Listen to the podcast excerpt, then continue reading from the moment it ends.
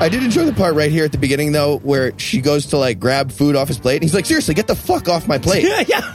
Order the amount of food you want to eat. That's how fucking restaurants work. Like, this was an important message for everybody. Well, their weird banter back and forth as she tries to take his food and he's like, mm-mm, that's my food. To which she playfully throws meat in his eyes. I wanted him to like pull out a katana. It just escalated. Very sh- it's just like, oh fuck, was that steak juice? gotcha. God awful movie. Movies.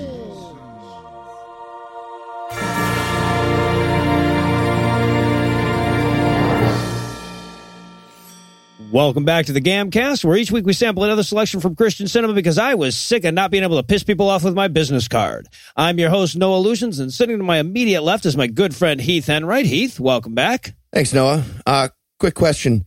Can we do like, um, like a rollover minutes thing with our one this week? I feel like, I feel like we're gonna need an advance on some future ones too. So like, they both count. Um, For this yeah. one? Heath is going to be really racially sensitive for like nine episodes after this one. He promises. Okay. And sitting Perfect. 81 miles to my right is my bad friend Eli Bosnick. Eli, how are you this fine afternoon, sir? I feel like we haven't really reached out to white supremacists on this show, and it's good. it's good. Going to expand our audience. Up Already Richard Spencer's favorite episode. Uh, so I suppose we should give this some context. Heath, tell us what will we be breaking down today? All right. We watched. If you liked it, you should have put a ring on it. That's Is it- not wait, it's- exactly. it's something like that. huh? Yeah. We watched Don't Touch It If You Ain't Prayed. That's even worse. It's, that is worse. It's the story of a guy who somehow knew we'd do this podcast. So he made a Christian movie full of racist caricatures just to make us feel awkward right now. Successfully. Oh, yes. And Eli, how bad was this movie? Well, if you love 40 year old virgin, but hated all the jokes and wished everyone was actually way older than 40, you will love this movie. It- it- this was 40 year old version, except the movie makers didn't get the joke. Right. They don't understand what's funny about that. All right, so eh, we've we've already kind of hinted around about this, but do you think that this uh, episode needs any advanced trigger warnings? I said trigger, trigger warnings. Uh, pretty sure I'm going to make some kind of SPLC list for this episode. So if you're Facebook friends with me, you might want to unfriend. It's going to get ugly. It's a lawsuit. Andrew, you might want to buy like a tub of Tums, like the one they have at the hospital. Yeah, I just I don't even feel like I can say the name of this movie without being racist. Eli, would you care to share with the listeners the title that you gave this episode in the notes? I'm racist. The movie is racist? Both. Both. And boy, do you get it early. Um, all right, so I fear that we're either going to have to consign ourselves to this racism or just pretend that the grandpa character doesn't exist. So, I mean, should, should we just address him up front or? Uh, Oh, he makes Eddie Murphy in the Klumps look racially sensitive and tasteful. He- he makes Eddie Murphy in Raw look racially sensitive and tasteful. oh, I get it, Eddie. Gay men often do exhibit lisps. You're so funny. This actor was just watching Eddie Murphy Raw and he was like, all right, I'm going to take it up a little bit. so fucking bad. Um, yeah, this man just walks around in life perpetually starring in his own minstrel show. It's like a minstrel Truman show kind of thing. Anyway, is there anything you guys want to nominate this one for being the best at being the worst at? Uh, I'm going to say best worst choice of ages for cast members. This movie, it's this movie has a grandfather, a father, a 40 year old daughter, and her little sister, who I think is supposed to be in high school, right? And all of these actors are the exact same age. Well, but they put gray hair on the grandpa, though. Is so this a sequel to Cocoon? If it's a se- if it's like Cocoon 8, we did one for black people, I get it. Sounds like a racial slur. There are no black people in Cocoon. I haven't seen And Eli, you got any- black people in Cocoon. you got to really emphasize the "ca" at the beginning. Yeah. Yeah. So, uh, any, you got any best worst nominations? Quick, uh, but but but but on a clean edit. Uh, yes. Uh, can I go with best rocket powered daughter? uh, there is a 24 year old, 365 pound daughter in this movie who is supposed to be playing a seven year old, and she gets launched out of a cannon into every scene in this movie. Just, ah, daddy. She, uh, as though there were a wily coyote means of acceleration. Uh, uh, yeah. Yeah, no shit. She, she was she is shot out of a giant T-shirt cannon every on on screen into a hug every time she appears. Um, I, I, I wanted to go with, and this is something that we've seen a lot. It's it's sort of a trope in Christian movies, but I don't think any movie has ever gone this far with it. Best worst, never acknowledging the villain. Right? Okay. Wait, who is the villain? The the, the fucking main he- the, the main guy. Absolutely the guy. He's a Bond level villain. His he is a drug dealer who begins the movie by being like, "Hey, I'll beat the shit out of you." To his wife, and then the movie's just like, I mean, While he's was, about to go on a date with this other chick. uh, Yep. she was being a real bitch though. Like, guys, it's not. That is the movie's point of view. The Yep. movie's point of view is like, look, if your wife is going crazy, you might have to threaten to beat the shit out of her. Yeah. I guarantee you, if we sat the producer of this movie down and made that accusation, he'd be like, he didn't do it. You're the, you're the one. You. I mean, he shook her by the throat a little bit, but that was all. Yeah, this is another one of those, you know, this is the story of how we met and we talked to all our friends in church into making a movie about it w- w- with us. And once again, there's nothing interesting about how these two met. But in this inter- instance, the male protagonist is an absolute shit human on every level and they make zero effort to disguise this fact. Nope. Right? He's all. like the Trump candidacy of male protagonists. But will he redeem himself? We'll find out.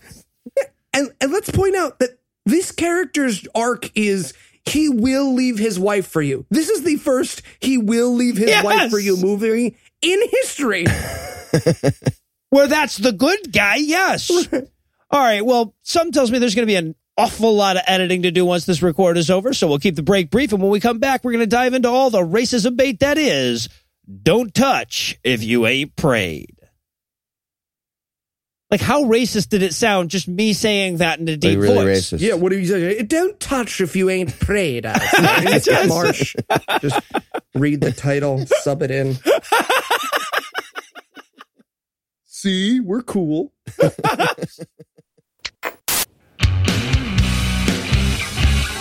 Hey, podcast listener, are you looking to see your favorite podcast live in your town?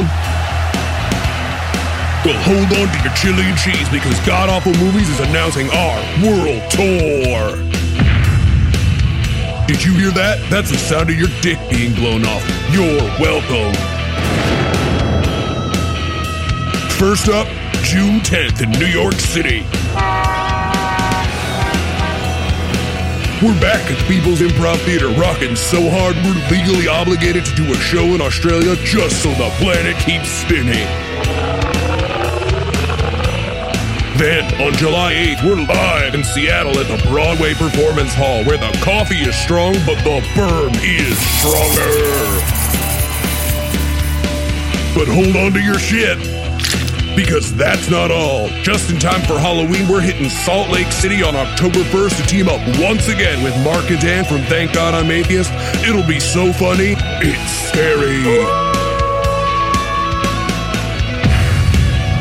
That wolf just exploded.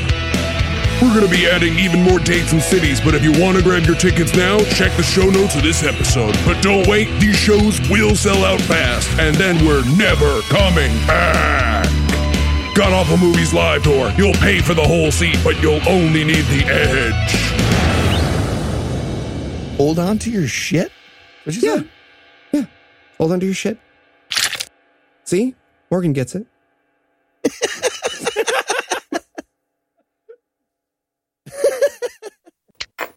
Hey, folks, want to take a second to give you a heads up about this week's sponsor, BloomThat.com.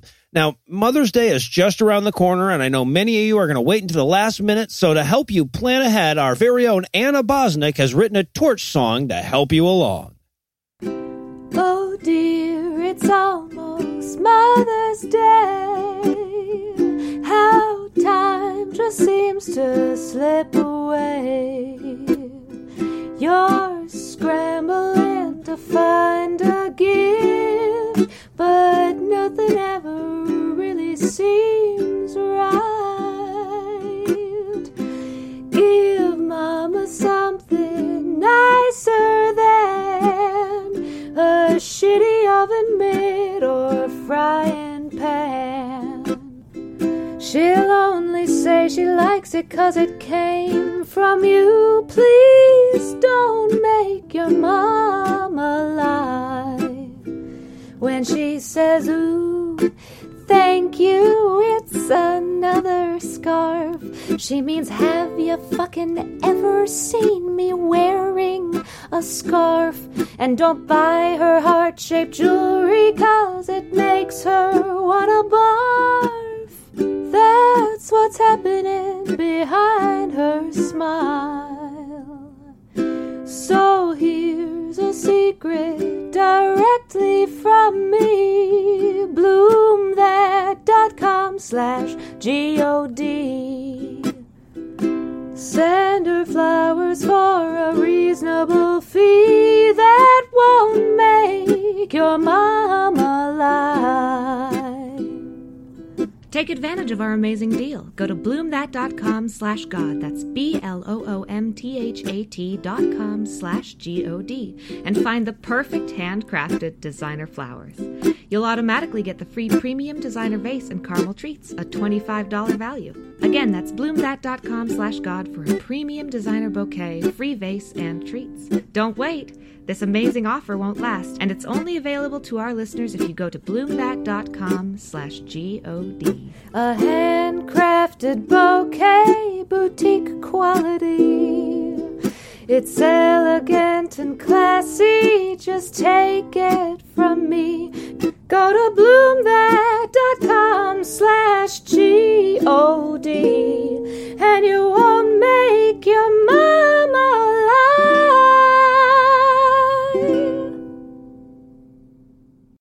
Thank you, Anna. And again, that's bloomthat.com slash G-O-D. And now, back to the show. And we're back for the breakdown, and we're going to start off by learning that Black Jesus is coming in November of 2006. Do they do they have their own Jesus? Is that a I don't, I, what, I mean, what the hell The was that? Was this a preview or a prophecy or a, those are the Well- nin- they're ninjas on the street corners. They they tell me that Jesus was black, but I did they make no one in this movie was dressed like a ninja. Are they the ninjas? I don't. Okay, so for whatever reason, and it's never explained at the beginning of this movie, or at least as we found it on YouTube, it just comes back and says Jesus is coming in November of 2006, and then it like the word black comes in front of Jesus. So, and I am not making a racially motivated lack of punctuality joke. I would like to let everyone know that I'm not doing that. Yeah, Jesus is 11 years late, but we're not saying anything. We're not saying anything. Anyone could be late. White Jesus could be late. Chinese Jesus could be late. Wait, Jesus is late. He's Yeah. la- later than Black Jesus, apparently. Take he was that. supposed to show that up in those people's lifetimes. So that was a compliment to you people. Yeah, when you think of it, we're the opposite of racist. and now the rest What of is happening right now? you guys are racist. All right. So uh, after that edit, we're going to start off with a series of title cards uh, that might as well have just been some kid holding them up on poster board saying, look, mommy. Although I did, uh, like, the first thing I wrote was take note, Estes Perkle, this is how music goes. Yeah, and I, I wrote, by comparison, this is the opposite of the music we heard last week. And that's going to be a temporary thing, by the way, because this starts off with a woman singing and, and quite beautifully. I, I, you know, the song is nonsense, but the singing is really good. And, and so at first I was like, oh, good, we're going to get good music in this one, but that is not going to be the case. We'll talk more about that later. Nope. There, there's one other musical number, and it takes a hard turn downhill. Well, even just the background music is just constantly two bars repeat, right? It's like the intro if you push like freestyle on the Casio fucking genre or whatever. Yeah. and we get shots of their church here while she's singing and there's a, a white looking lady who is actually just light skinned but they show her twice in an obvious attempt to be like see we have whitish people. that Wait, are- that- I mean, they're not. That that wasn't a white lady. No, no, that was No. the, that was the mom. She was she was waving her hand, trying to wave her hand in rhythm, but horrible. She's not even close. She's just like slamming into everybody else and like Well, they told her to act white for that scene. I think. okay.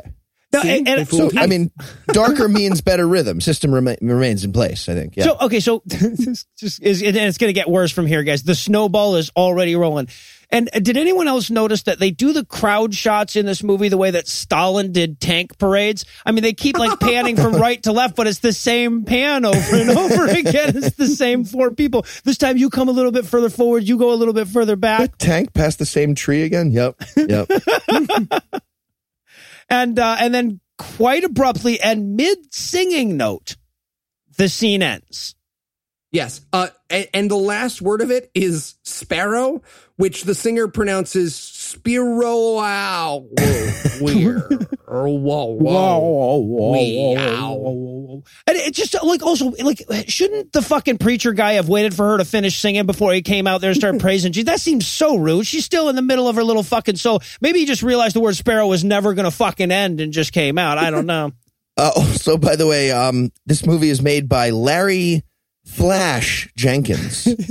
he's, I think he's one of the actors too. The produ- he's a lot of stuff. And um, my my note is, I wonder if Eli wrote anything racist yet. I did a lot of editing even to the notes. Um, and and now we show up in suburbia, and Pamela, our, our our main character, is asleep, and her mom, that is the same age as her, is waking her up. Okay, okay. And we need to talk about Pamela. All right. Pamela, throughout this movie, looks like George Foreman in a long black wig.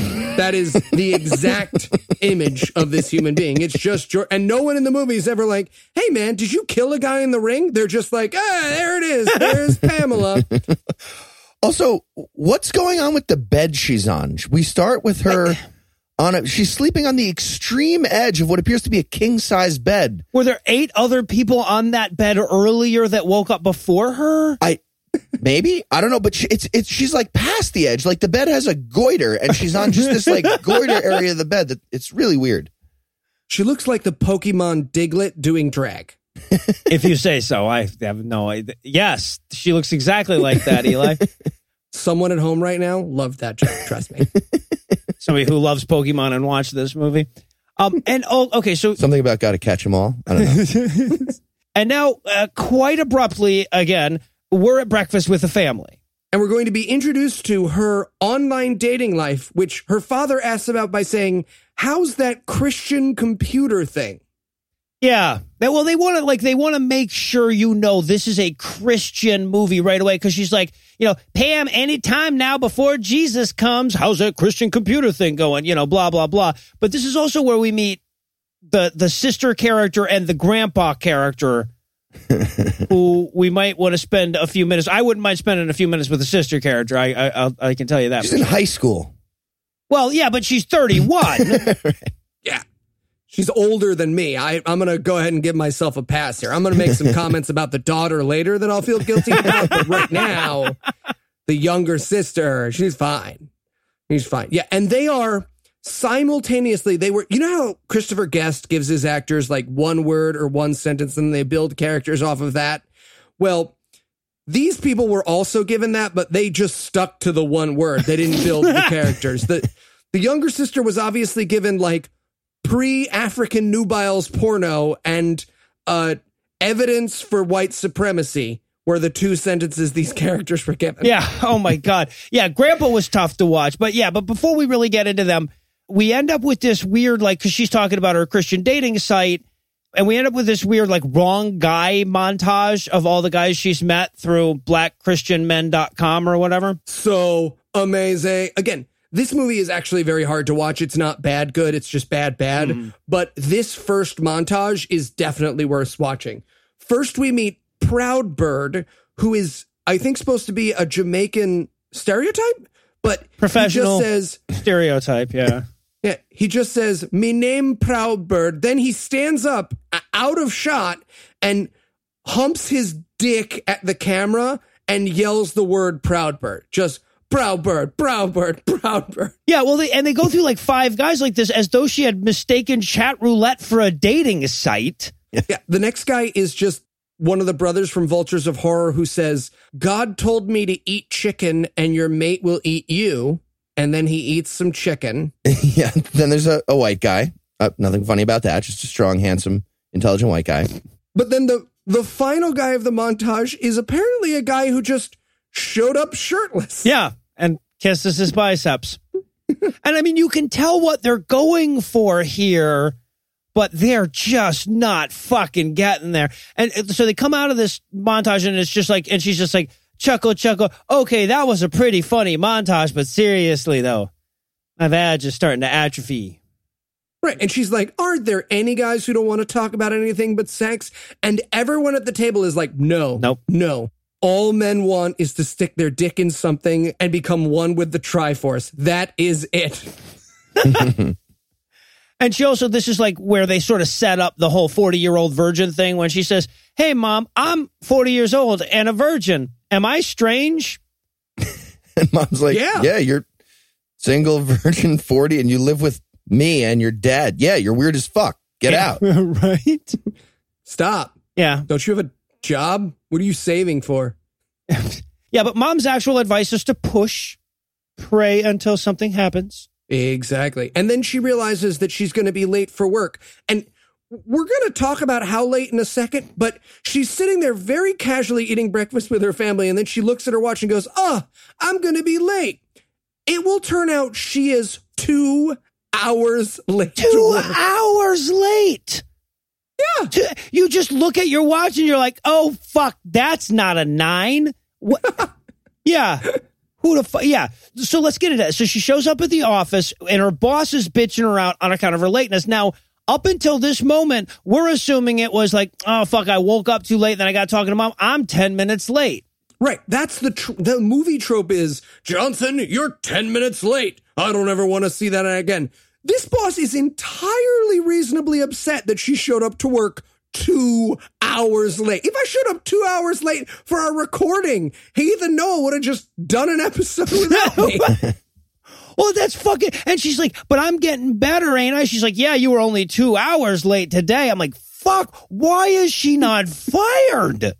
Yeah, eh, you would wonder because the boss ha- seems to have no problem treating her like shit. She's like, "Fuck you, Miss Matthews. You're a piece of." She calls her a sorry piece of crap. Yep. Mm-hmm.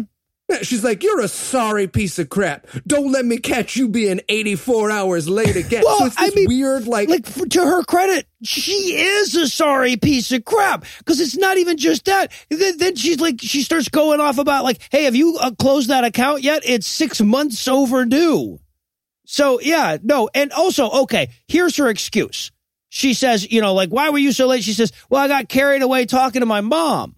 Uh, Jason Chaffetz has better excuses than that. what the fuck are you talking about?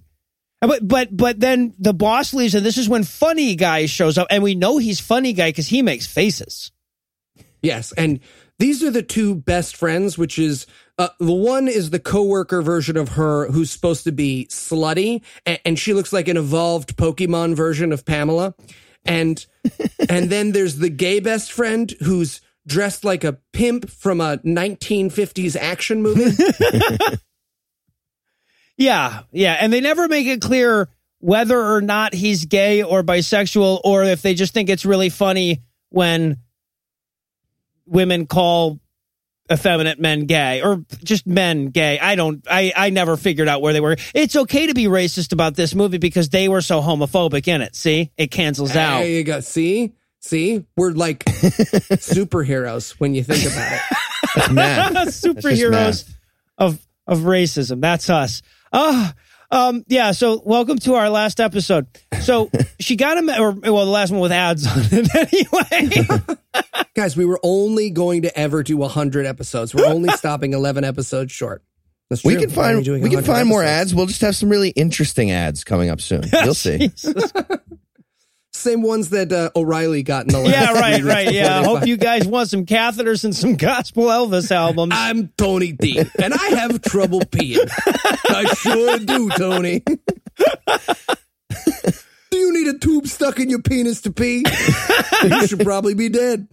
Tony D's catheters. Gross. There's a free one. See, I gave him a free one. have a free dick tube. Yeah. All right. So she got um yeah, so she's talking to her to the guy friend. We haven't met the girlfriend yet. We'll meet her in the next scene. But she got a a, a message apparently on christianlosers.com. But should she call him or not? Those are the fucking stakes of this movie. Absolutely. Yeah. And th- again, this is where we learned that it has taken her six months to close an escrow account, which, again, an escrow account is like, all right, so just sign there. All right, you're good. Yep. That's it. Yeah, and she sucks at her job her to the point of mental retardation and shows up whenever the fuck she feels like. Like, here's the thing: Am I supposed to have sympathy for this lazy piece of shit character? Am I supposed to give a fuck? Yeah. And again, it's like all the normal movie tropes of, I haven't gotten a client in three weeks and, oh, I'm 10 minutes late for work. But as a prank, someone replaced it with absurd things like, I haven't gotten a client in 84 years and I'm 85 years late to work. It's just fucking crazy. right? Like, if you think about it, the boss is being crazy lenient. She's just being a bitch about it. Right. Well, she gives her three more days to close the account, um, or she's fired.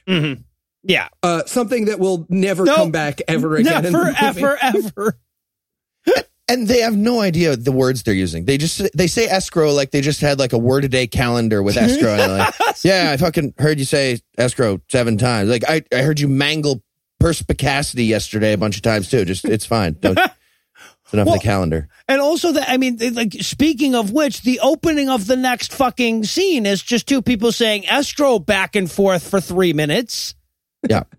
Ah, so that is the tendency to be sweaty, you say. Yup, perspicacity.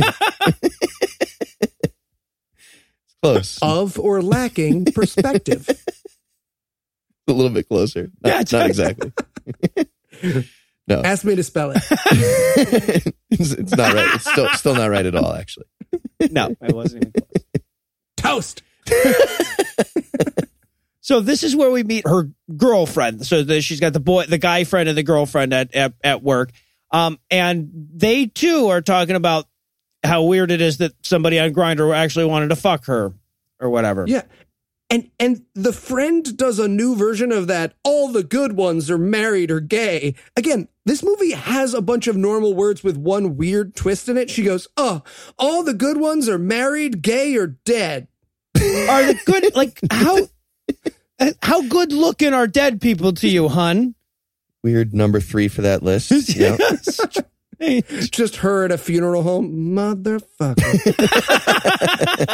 Another one bites the dust. well, and also she goes off on this whole like you know how bad guys are thing, and I I honestly couldn't figure out anything she was saying. What does it mean when he wants to stroke your twins? Is that a boob play reference? I don't. I think I think that's a boob play reference, or What? or molest Molest your twin daughters. children. Oh, okay, no, no. okay, that- all right. That makes Yeah. that makes a lot more sense. The boob okay. thing See, is Noah weird. kept deleting Yeah. it from my notes. But I put it on a special side. And, and listen to again. Everything here is like the tropes of a conversation, but with crazy replacements. She says, Some men will leave you with the tab. All right, got it. Abandon you in the middle of the road. What? Stranded? Is Leave, that a- like marooned? They're gonna shipwreck this woman? I'm sorry, baby. You know where my treasure is. I'm picturing a pirate ship on hydraulics. Oh, I want you to know. This is not a Hispanic movie, Eli. So now, now we head home where she's doing an intense study of the words "seek and ye shall find." Just over and over again. Like not Bible study style, but notebooks from the movie Seven style. You know what I'm saying? Yeah, and I guess this is her trying to decide whether she should call that hot guy or not. On her Zack Snyder phone. Yes. Zach Morris? Zach Morris, yes. Yeah. she- Zack Snyder is the guy who directs all the terrible. Batman? Uh, yes. Yeah. Z- Zack Snyder. Fun fact: Zack Snyder also He has a that really big phone. I- you don't know. Yeah. Maybe he has a really You old phone. He's terrible at his job. You don't know. Yeah, no, yeah, exactly. I would rather Zach Morris was directing those movies. yes, he's quite perspicacious. Yes. Um, and now we're at breakfast again with the family, and I just want to first of all, they're having fried chicken for breakfast in this scene. I didn't make that happen. That just happened. All of us have some version of not going to take that bait movie. in our notes. I had that. Looks delicious. I like it. Who doesn't like fried chicken any time of day? and, and Grandpa is eating his chicken. They've sped up the tape as comedy, so Grandpa's just like eating in fast motion. Which, hey, watching a racist stereotype eat in fast motion wasn't even funny in Birth of a Nation. Yeah, it's so good. He's speed eating. It, it's like like a cartoon character eating corn on the cob, like the Yes. old fashioned typewriter. It's like dinging as he goes to each edge of it. It's awesome. Well, everything he does is at Charlie Chaplin speed through the entire movie. Yeah.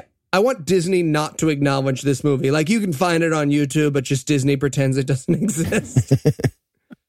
And also, okay, so this is where he decides he wants to fight the dad now. So he stands up and he's doing what he uh, apparently assumes is some really funny, I'm gonna kick your butt, I'm an old man kind of shit. but it lasts so long. Like it's not funny when he first does it, but it lasts so long that it then becomes funny because he's like, "Oh, gonna do, ah, give it a give it, a- oh, but it's like eighty four minutes. So by the end of it, you're just like, wait, maybe this is the best comedy. I was not like that. well, and, and the punchline to all of this is that eventually dad stands up and is much larger than grandpa. At which point, mom interrupts, and again, it's been forty five minutes of grandpa being like, "Fight me, fight me, fight me," and mom interrupts and says. You two need to stop fighting. And I wanted the dad to be like, I literally just stood up. This is very upsetting. you always take his side. So okay, so and then meanwhile we we head back to work where she is still waiting on that dude to call her because at first it was should I call him and now she's waiting for him to. They don't real they're not paying a whole lot of attention to this movie. Um, so we we basically spend a whole scene establishing that the next scene will take place at lunch. yeah. Yep.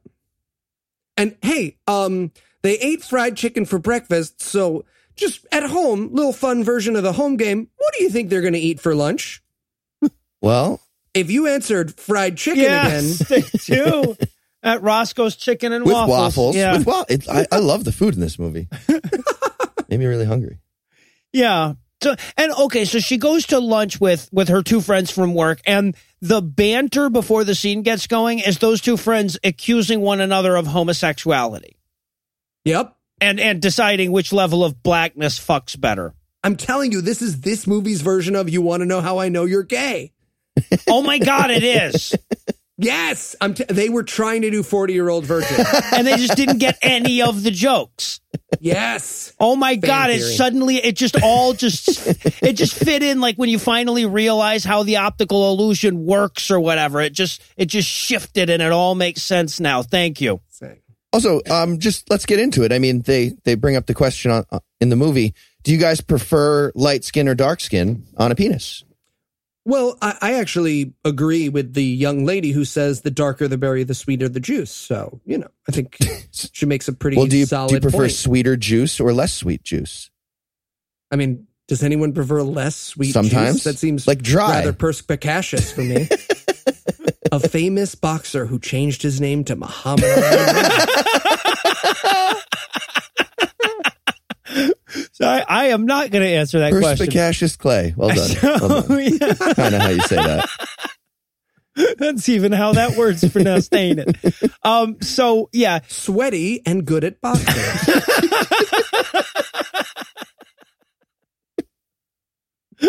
today's word of the day.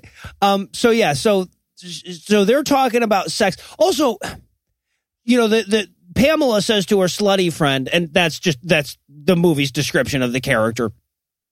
I'm not making a value judgment, but she says, you know, I'm not worried about who fucks better. I want to see what's on the inside. To which her friend says, Oh, I see what's on the inside, baby. Wink, wink. I'm like, what's the wink, wink? It's a prostate massage. But visual, a some- visual, fucking. You have to. That's a colonoscopy. Oh, yeah, exactly. There you what go. What the hell does that mean? That's a prostate Flash massage. cut to her dressed for a funeral at the back of the colonoscopy. God damn it, another one. I did. That is a good looking large intestine. So, My so, friend looks like Barry Bonds in a wig. so now she's so they're talking about sexy stuff. So she preaches the the Bible at them, and just then the fairy sprinkle music actually happens. And that hot guy from ChristianLosers.com just happens to walk into that Roscoe's Chicken and Waffles. Right. And everyone reacts like this guy is very attractive, but he is not. This must be the direct. This gentleman, like, if he stopped me on the street, I'd be like, hey, man, I'm sorry, I don't have anything. And be like, I just want to know where the A train is. And I'd be like, I am so sorry. And he'd be like, why did you assume I was homeless? And I'd be like, why did you assume I was homeless? I'm homeless. And then run away. Because I'm perspicacious like that. Well, if you're so good at boxing, I don't see why you wouldn't have just fought him.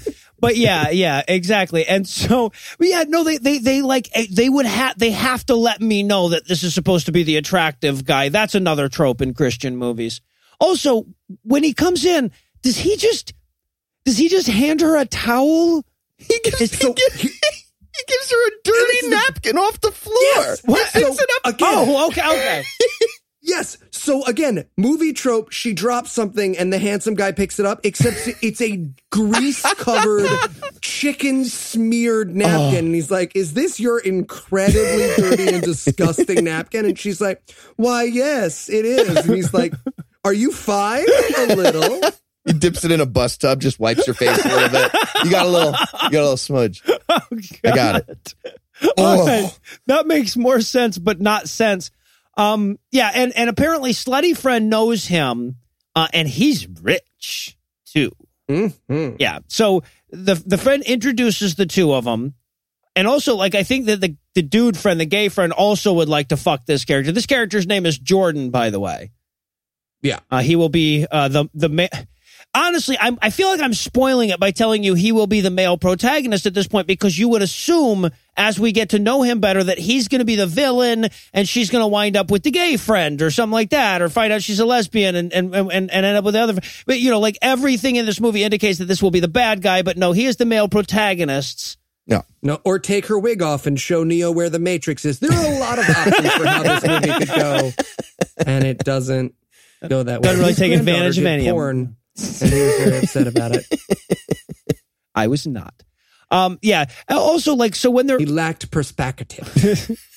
So, and also at the end when they're like they're making the date together, he does this creepy face touching thing. Oh, it's so much like all, like she's a pug and he's like a cra- crazy white girl on the street just squeezing the face. It's so much. it's over the top. You're a stranger. Oh, r- c- crazy millionaire remake, except all the actors treat each other the way white women treat pugs. Just like, oh, yeah, boo! Murder you. Yeah, boo! What animals is Laurence Fishburne in a wig? What animals? Pig. Apparently, this is such an inside joke. I'm not even inside on it. So if you're sitting here not knowing what the fuck is going on, you and me, we're together on this. Anyway, so they make a date and, and everyone responds like a fucking 13 year old. Ooh. And then we cut to Jordan's quote unquote mansion, aka rented beach house in Oxnard. Yeah. Which just real quick though, before we cut, and they do this a lot in this movie. Every time the script runs out of stuff, they just like start whispering, yes. but don't cut. They just keep like just cut. You can cut whenever you want, but they keep like five or ten seconds of them being like, "I think we're out of words," so just mumble, mumble, mumble, mumble, mumble, mumble. Are we done? all right, it's a date. The camera keeps looking at me. Are we still And going? cut. all right. Yeah. So, oh, and all poor, apparently Jordan's home comes with a bitchy alcoholic lady. And I wrote that in my notes because I was like, this cannot possibly be his wife and the mother of his child, can it? This is supposed to be the male protagonist. Right. yeah. But no, this is his wife and the mother of his child. Yeah, Right, and she's she's got like a thermos. There, the alcohol in this movie makes no sense. She's got like a thermos full of Cosmo. which again sounds delightful. I like all the food and drinks in this movie. She's got a glass of bourbon. It looks good. But apparently, this movie thinks like they made her up that in a way that like having a glass of bourbon equals crack binge. You've been on Yes. like a four week crack binge because you're drinking a glass of bourbon. Well, Yeah, I don't really want to bring this on the air, but most people don't have a glass of bourbon at two in the afternoon. Heath. You don't know. You don't know when you would want to just you know kick back. It's uh, your day's over. You know. well, also, Maybe she's stuck in a loft. well, also the other, the other way that you know that she's on a crack binge is the fact that she constantly lights cigarettes that she's later not smoking. That's Yeah. you can always tell uh, who the bad person is apparently. And then a child appears in Jordan's arms in a temporarily vexing fashion.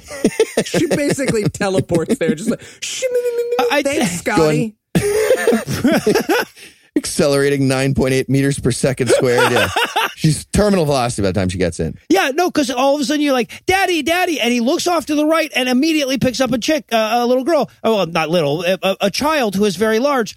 And I'm just like, how could she possibly have, unless there was a trap door below him that she rose? To, it make yeah, And look, this kid is not small, but her first lines are, "Mommy didn't feed me." To-. She goes, she says, "Daddy, I'm hungry," and he goes, "Didn't Mom feed you today?" And his response is, "Go into your room, lock the door, and play your music really loud," which is absolutely 100. percent I'm about to beat your mother, and I don't want you to see it. Well, Language. it- it's not. It's even worse than that. She turns to the kid and says, "Do you know what to do?" She says, "Go in my room and turn up the music real loud and close the." Yes, she, the little girl knows I'm gonna beat mommy face when she sees it. I'll just go wait in the truck. It's fine. I get it. It's, not, it's the same thing. Yes. And this is the part where, like, because the, wife's like, "What are you getting dressed all, all dressed up for?" And he's like, "You're an alcoholic guy. Who I, it's okay that I go and fuck other women or whatever." He doesn't tell her where he's going or whatever. But then he grabs her by the throat and threatens to physically abuse her. right. That's, I mean, and the and and, and you're like, oh, okay, she's mixed up with a really bad dude, and this is going to be the bad boyfriend that the good boyfriend is then going to. That will never happen. They will never Nope. even have a moment where they acknowledge that this was not appropriate behavior for this gentleman. Nope. This is just the movie's version of like, man, that wife's a real bitch. Yes, I. Did you see I how she was talking to him before he had to choke her into silence? Oh my God! Yeah, that this and it gets less comfortable. The relationship between these two gets less comfortable before this movie's over. Anyway, Yep. Meanwhile, He doesn't become less physically violent, is what we're saying. Yeah, exactly. Throughout the movie. Exactly. We'll get there. He just he, he, he branches out a little. All right. So meanwhile, Pamela is getting ready for the date, and, and she's so nervous because she's wearing a shirt that's trying to consolidate her boobs. Oh, Ugh. she looks good. She looks like someone computer animated a lime with tits. What I, I thought, I thought she was look. I, I thought she looked great. I thought she. You, Looked, you like the uniboob? I want to fuck Barry Bonds and Laurence Fishburne. That's what I'm saying. and George Foreman. Hey, speaking of what we want to fuck, I would like to fuck a child. I was really waiting for the interrupt on that one. I was really. I waiting. thought you were going to make a joke about this sister who is hot. Um, t- t- Her like too. I haven't learned this yet. Does she have She any was children? supposed to be a child in the movie, though, right? They were pretending that she was 16. It's okay. Uh, anyway, yeah. Anyway, so yeah, so Jordan shows up to charm the family, and this is where Grandpa threatens to beat him like he was an alcoholic wife. Yeah. And Jordan brought drugstore chocolates, which means he's classy as fuck, just so you know. Apparently, Oh, I thought it was like a VHS tape. I couldn't tell what it was. It looked like a box set of VHS tapes. It was really weird. well, he- that he wrapped them. oh, okay. with the wrapping paper he also got at that gas station apparently yeah um and also the sister volunteers to fuck jordan too if um if pam doesn't want to with her boyfriend front of her sitting boyfriend. yes yes Her boyfriend's like, hey. And she's like, stop it. Stop it. We're barely in the movie. Do you want to be an under five? so now so we go to dinner and i want to point out that up until this point with only one exception this movie has been eating scene non-eating scene eating scene non-eating scene um and it will continue that way for quite a while so For me, it was just all eating scenes. I was eating. Oh well, right, right, yeah. No, it was the chicken. It made you hungry. Yeah, I Mm-hmm. get it. So, so they're at dinner listening to p- porn for women soundtracks, Yes, but luckily not eating chicken. That's I, my first note was thank God an eating scene that isn't chicken. Well, but it's it seems like an awkwardly silent date when we first cut in, like they didn't know we were rolling yet. They were waiting for a cue. So it just plays like, wow, are they miserable on this date?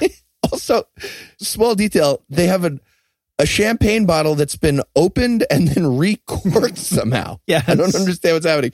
And it's, I looked even close. It's actually not champagne. It's Freixenet, which it's cava. It found at fancier Spanish gas stations.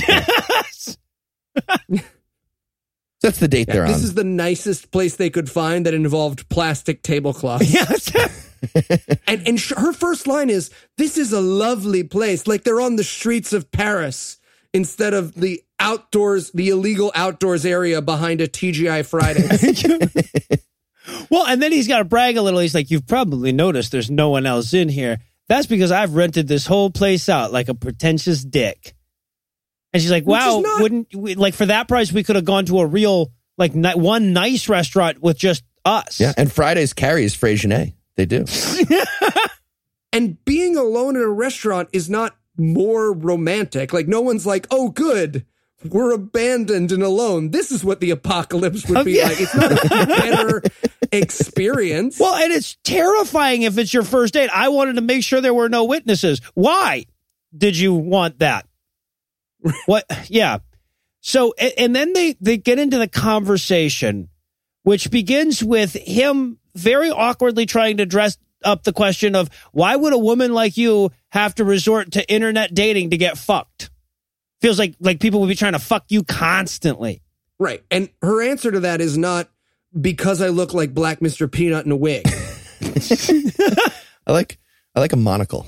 Yeah. Nor, nor is her answer, well, you know, it's just been statistically proven to be a much more effective way of finding someone to date that you don't then have to work with after you break up with and shit. Um, her eye is, well, I'm looking for a man who has his eye on Jesus and not my underwear. Right. Woof. I mean, her, your underwear t- kind of terrifies me, hun. But then he goes like, "Oh well, normally if a woman brought up Jesus like that, I'd tell her to go fuck herself and leave." Well, he says I'd run away, basically like Oh. I lit my face on fire freebasing cocaine. What? But I, he's like he, he, I'd run away like Richard Pryor. Yeah, like Richard Pryor with his head soon. on fire. Too I'm saying I'm not going to act like Richard Pryor with his face on fire tonight. I'm not doing that. That's his response That's to a this. very specific reference, and I regret that he took it before I could. but that's my new code for exiting an uncomfortable situation, by the way. Like, when I'm having brunch with my wife's shitty friends, I'm just going to be like, oh, I'm so sorry. I got to go. I'm like Richard Pryor with his face on fire right now. Also, I think this is the first time we found this particular audio fuck up in a film. The, the audio in this movie is so poorly spliced that during this date scene, she interrupts herself. Like as they go from one scene to one shot to the other, she's over talking her own goddamn line for a second. Unbelievable. And and then they dance in an empty restaurant to music. Right. Ugh. Th- There's no moves either. Do I mean I feel like black people would like do something even during a slow dance. Like shouldn't they be doing like flips and stuff or whatever? I don't know. That's your nine. Um, so, and then That's a compliment. I'm saying they're good dancers. We're saying you're great dancers. That's what you were born to do in in a way. Oh God! Dance and entertain. I want to say shuck. I want you to not say that. That's your twelve. All right. So, and then eh, she he drops her off without fucking her.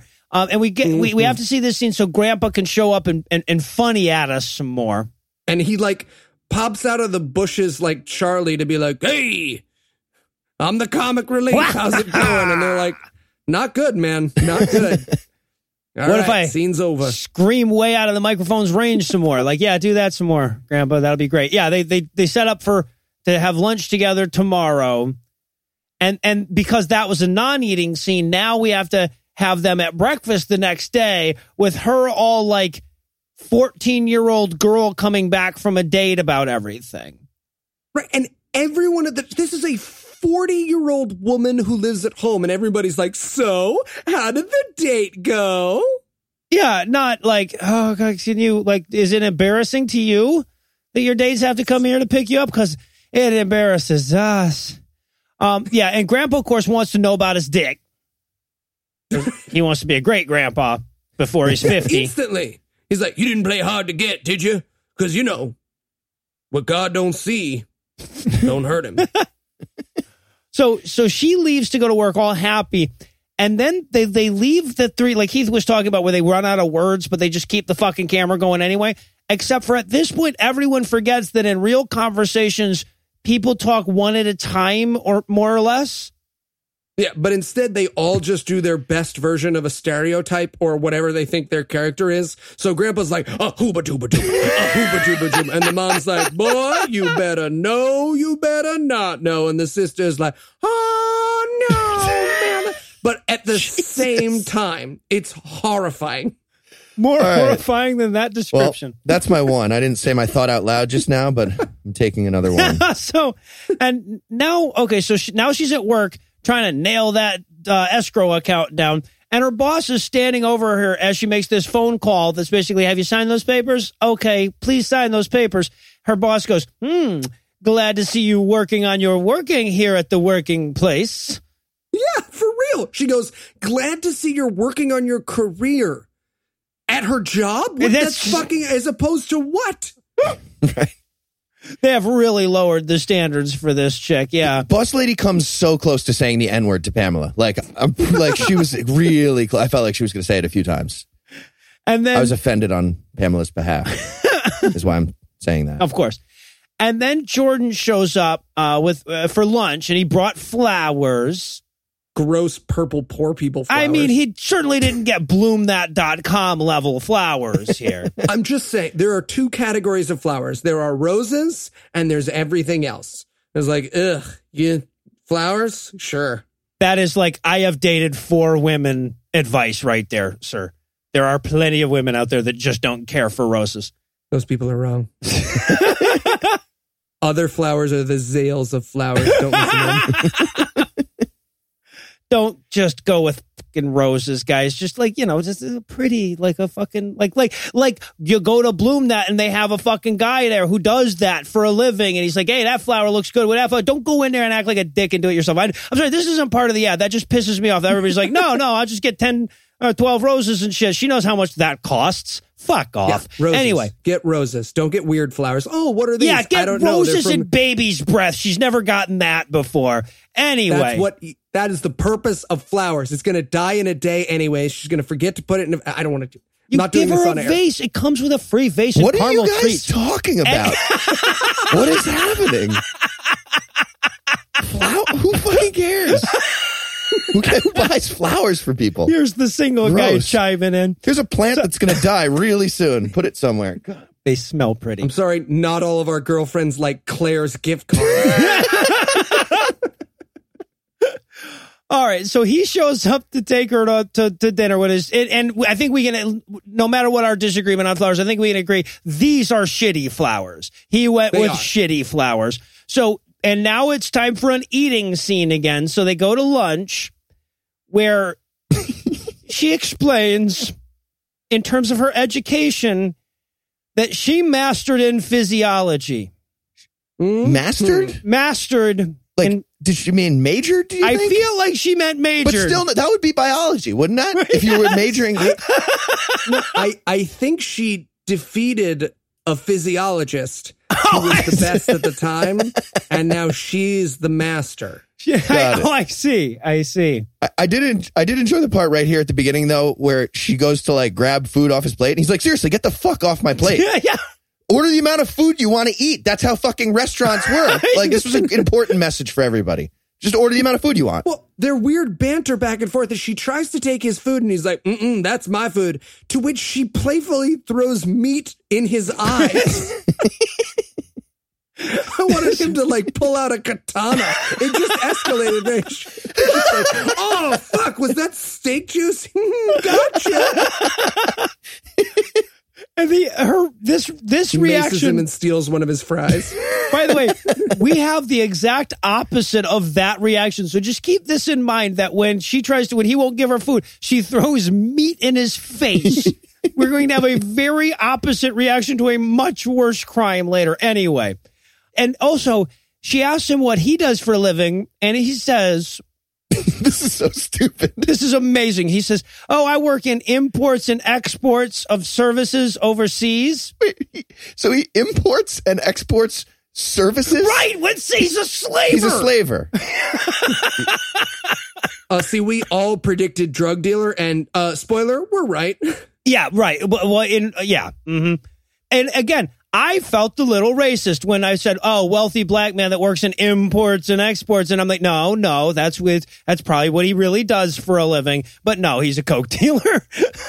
And to be fair, that is now two movies in a row in which a black guy's been like, I work in pharmaceuticals. And we've said, man, I feel racist for thinking he's a drug dealer. And he's turned out to be a drug dealer. Well, two the- for two. But the last one was made by racist white guys. This was made by racist black guys. So I thought maybe, but no, he's a coke dealer. No.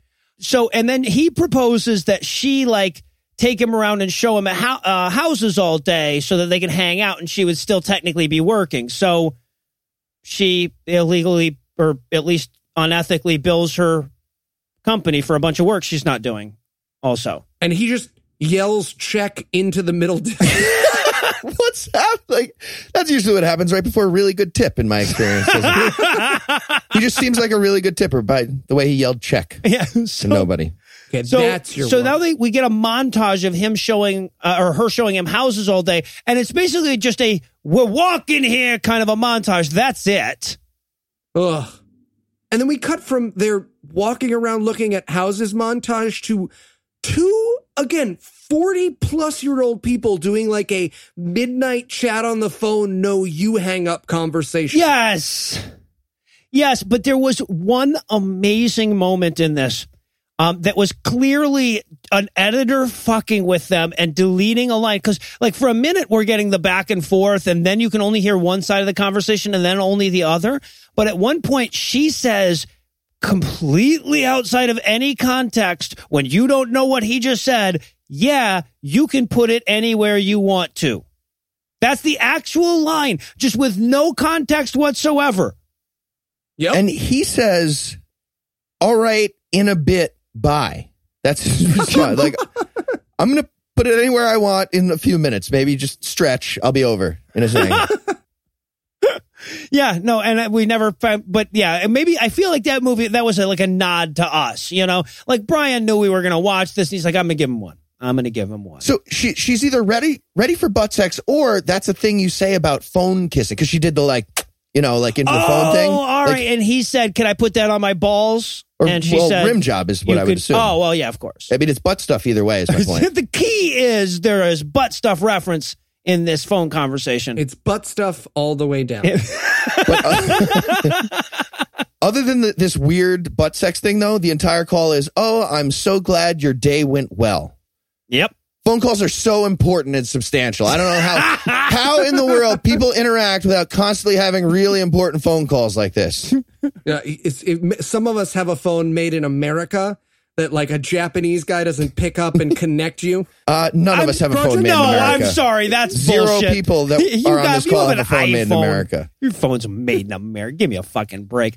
Um, so, so now we have them walking on a beach together, um, eh, where he is comparing. If, first of all, I should point out this is a shithole of a beach. I guarantee you there are used heroin needles on that beach. You can't walk on it barefooted by like fucking civil order or whatever. It's so gross looking. It really is. And and he's looking at it again like it's the cliffs of Moher. He's like, this is where I come to think and retreat. There's just a heroin addict washing up onto the beach. Just like a, a couple of dead bodies and a six pound bag of coke that like some Cuban guy is just hauling into the back of a truck. Yeah, this is, and he also he says this beach is like my dreams and my hopes. Not in any particular way. And, he, and then he pauses for a good like 10 seconds to think about like should I fuck I fuck that like hopes and dreams is like a normal human being way to say that. And Yeah, you, right. you watch him think about that like whether he's going to cut on himself and be like let's do it again because that's backwards. No, it's all right. It's all right. It still makes sense. Yeah, and then we get this super gross sunset kiss where they like clearly couldn't tell the scene was over because they're like, "Should we do it again?" You think, or did was that enough of my face Really? on your you face? guys I thought I like the kiss. I think black people kiss better. Also, compliment. No, that Genuine. is way too. I have been married for almost a year. That is way too intimate. I did not like being that close and hearing that many mouth sounds. I was upset. yeah. Ugh. no, Um. And okay, so now he's dropping her off a home at home again, and this is where she notices his crucifix.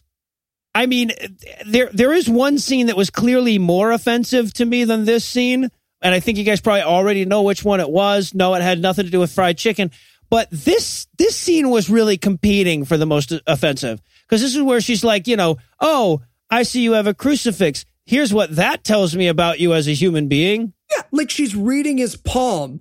Yeah. Oh, I noticed you have a cross. Well, and it's exactly like that too, because it's like mm, you're well hung and have integrity and style. You know, yeah. hmm Just want to point out, Biggie had a cross. Pretty sure Flavor Flav has a giant cross. Like I don't know how we're. Those are those are men of integrity and style. Eli, what are you trying to say? That's true. And and then also, okay, so she says, um, you know, she asks him how he feels about marriage, and at first he's going for that, like, you know, that's great for those other other people who are mar- married. But then he just kind of like turns it around and is like, "Oh, you know what? I can make, I can, I can throw in a, an anti-gay marriage dig here, and then I'm out. I'm clean." We were talking about being Christian anyway. Yeah, she's like, so have you ever considered marriage? And he's like, between a man and a woman and only a man and a woman? Absolutely, right? Adam and Eve, not Adam and Steve. Which, by the way, if you have trouble with commitment, please, that's the new way to get out of commitment is just to turn all conversations about marriage into an anti-gay marriage screen. not natural. They can't have kids. yeah, but us, yeah, we could. Absolutely. Not the Smendersons down the street. Which one of them's the boy? Am I right? Who's with me? that would end the relationship. They would not be talking about marrying you anymore. This doesn't work very well for gay people, Eli. You need a new strategy for gay guys that don't want to get married. Don't get married. So uh, also, okay, so she's like, so you know, you want to get married? I, I'm free Tuesday and pretty much any evening after Friday. And he's like, oh, uh, yeah, I have to tell you something really, really important. Eventually, not in this scene, but eventually, I will tell you something really important that will explain why I don't want to marry you. Bye. He goes, I have something very important to tell you, but only when the time is right. And I wanted Yeah. him to just like, you got to find the copper key and the first gate. when the shadow of the tower falls over the mountain. Yeah, what the fuck? Anyway, I'll tell you I'm married yeah. with a child. And now, okay, so then she goes inside. She's singing Jesus songs to herself, not particularly well, and we know she can sing. So what the fuck? And then we cut to everybody watching a Lakers game. That is two non-eating scenes in a row. Boom, Nice. broke the trend. And of course, in this scene, it's the whole family sitting around watching the Lakers. Grandpa is funnying some more. Yeah, he's mad that the Lakers aren't helping out Kobe. And fuck What? you, Kobe's a giant ball hog. Yeah, How are they going to you- help him out? But uh, yeah, he wouldn't let them help. Anyway, yeah, no, but He lacks perspicacity. That's the problem. uh, so, and and and the sister, the the 31 year old teenage sister, is expressing disbelief in the fact that Jordan hasn't tried to fuck Pam yet. They've been dating for a month. Right, and right in front of her parents, she's like, I mean, look, I get it. Sometimes I am just soaking wet in front of you. Get it, mom? Just soaking wet. And the dad's like, hey, hey now. Well, but at first he's not though. at first he's like, "Yeah, no. If I had taken a month to fuck your mom, she would have just ripped my clothes." off." And that's what he really says. But he doesn't say fuck, but that's basically what he says. Yeah, if I had tried that gentleman stuff with your mom, she would have just ripped my clothes off. And and and Pamela's like, "Oh yeah, no, I've thought about it. I I've thought about it, Dad." And the dad's like, no, but we're Christians. So Yeah, right. no raping. right, right, right. Obviously, obviously. We'll get there. Yeah. Huh. So Jordan shows up to pick him up, and then that scene's over. And now, hard cut, they're laying on a picnic blanket together in his front yard. And why can't anyone in any movie play a fucking card game? Because they're just they're playing. They're just showing each other cards. She's like, "I have a diamond. I have a club." Laughter. He's doing a card trick, and she's like playing Texas Hold'em. She, he's Right. like, "Oh, was it this card?" And she's like, "That doesn't win." They're just not. What? They're not even doing the same type of card thing. And then we cut to uh, it's like a montage of them hanging out, and he, now I, I want to be clear that I didn't hallucinate this. He squeezes a peach into her mouth. I thought it was an orange, but yes, they're squeezing some type of fruit into one another's. That's a new world of flirtation to me. Right? Just like, hey, will you juice a fruit into my mouth? And by the way, it goes exactly the way you're meant. She's just like, oh god, Right. ah, my eyes, oh citrus. This was Well, a and again, this terrible is- idea. This is like in, in a normal movie, it would be a strawberry or a cherry or something that he would be feeding her or something. They're But- just begging grapefruits her. at each other in the face. Ow! Jesus! Feeding her, playful? not juicing over her. That doesn't work on a glass. It's like ah, pulp and seeds everywhere. Yes, this was a terrible choice, but I'm already squeezing. Just get all the juice you can, and we'll hose you down in a second. And of course, this orange squeezing scene is going to lead to the attempted rape scene. Well, yeah, it's interesting. My my next two lines in my notes are: you know what this movie is missing? The beginning of a rape scene. Never mind. All right, so he is very clearly just going for the pussy right there on the front lawn. And she's like, no, no, no, I can't do this. I can't do this. And he's like, my ass, you can't do this. And then just starts grabbing her and shit. And it's just like, oh, wow, this is illegal. Yeah, This is presidential. and they they have a lot of trouble editing this scene. There's some really weird cuts because Pamela clearly launched this guy like 20 feet at one point, Yes! and they had to cut and just like snap cut to a different part where he's like, "Fuck, all right." Oh, he's breathing hard. He's got a giant bruise. Yeah, she pushes him back, and he flies into a neighboring car like fucking Chronicle. and it's supposed to be her being like, "No, you big strong man." And he's like, "Yeah, uh, can I get a scene partner who isn't 1980s Kevin Sorbo?" If they had replaced her with Kevin Sorbo in a wig, this movie would have been amazing. Except for he would Oh, just have to a- use the same, you know, dialect. Um, Yes, Would it have been more or less racist at that point? I don't know. less. I honestly feel, don't know. I feel like more. Um, but it would have been it would have been less um, anti-LGBT. So you know it would have. it no, would you're right. No, it's just one of out. those. Yeah. It's a, yeah, balancing act thing. So yeah, thi- and this is where he discovers that she's a virgin. And in some of this movie's classic humor, he says, "You've never even had Clinton sex." I wanted to be like, Uh, I mean, I fucked a kid at Chuck E. Cheese once. Does that count? the Hillary other, the Bill? other No, Clinton, okay. other Clinton. Got it. he just lost his kids. So Wait, what? Alex Jones lost his kids. I'm happy about it. As long as he's miserable, we're all happy. um. So yeah, but now he doesn't want to fuck around with her virgin ass anymore. So she, so she grumpily throws a pillow at him. I don't understand. She doesn't want him to leave. Is is the tone I'm getting? Like, if a potential rapist starts to leave, you should not argue in any way. No, you just yeah. But again, like contrast this with the oh, you can't have my food. Throw steak juice in his eyes versus oh, you tried to rape me. Come on now, throw a pillow. Playfully, yes. What the f- Should have saved some of that steak juice. right? Also, man, you know you're out of fucking shape when you've got to bring a pillow with you out to the picnic thing in the front yard. It's not like, come on, get in shape, girl. Damn. All right. So, and then he he, he drops her off at home. Just to hell with that Two- cobweb badge. Which to the literal Zelda music, by the way. I, I, know it wasn't on purpose, but it was literally just like.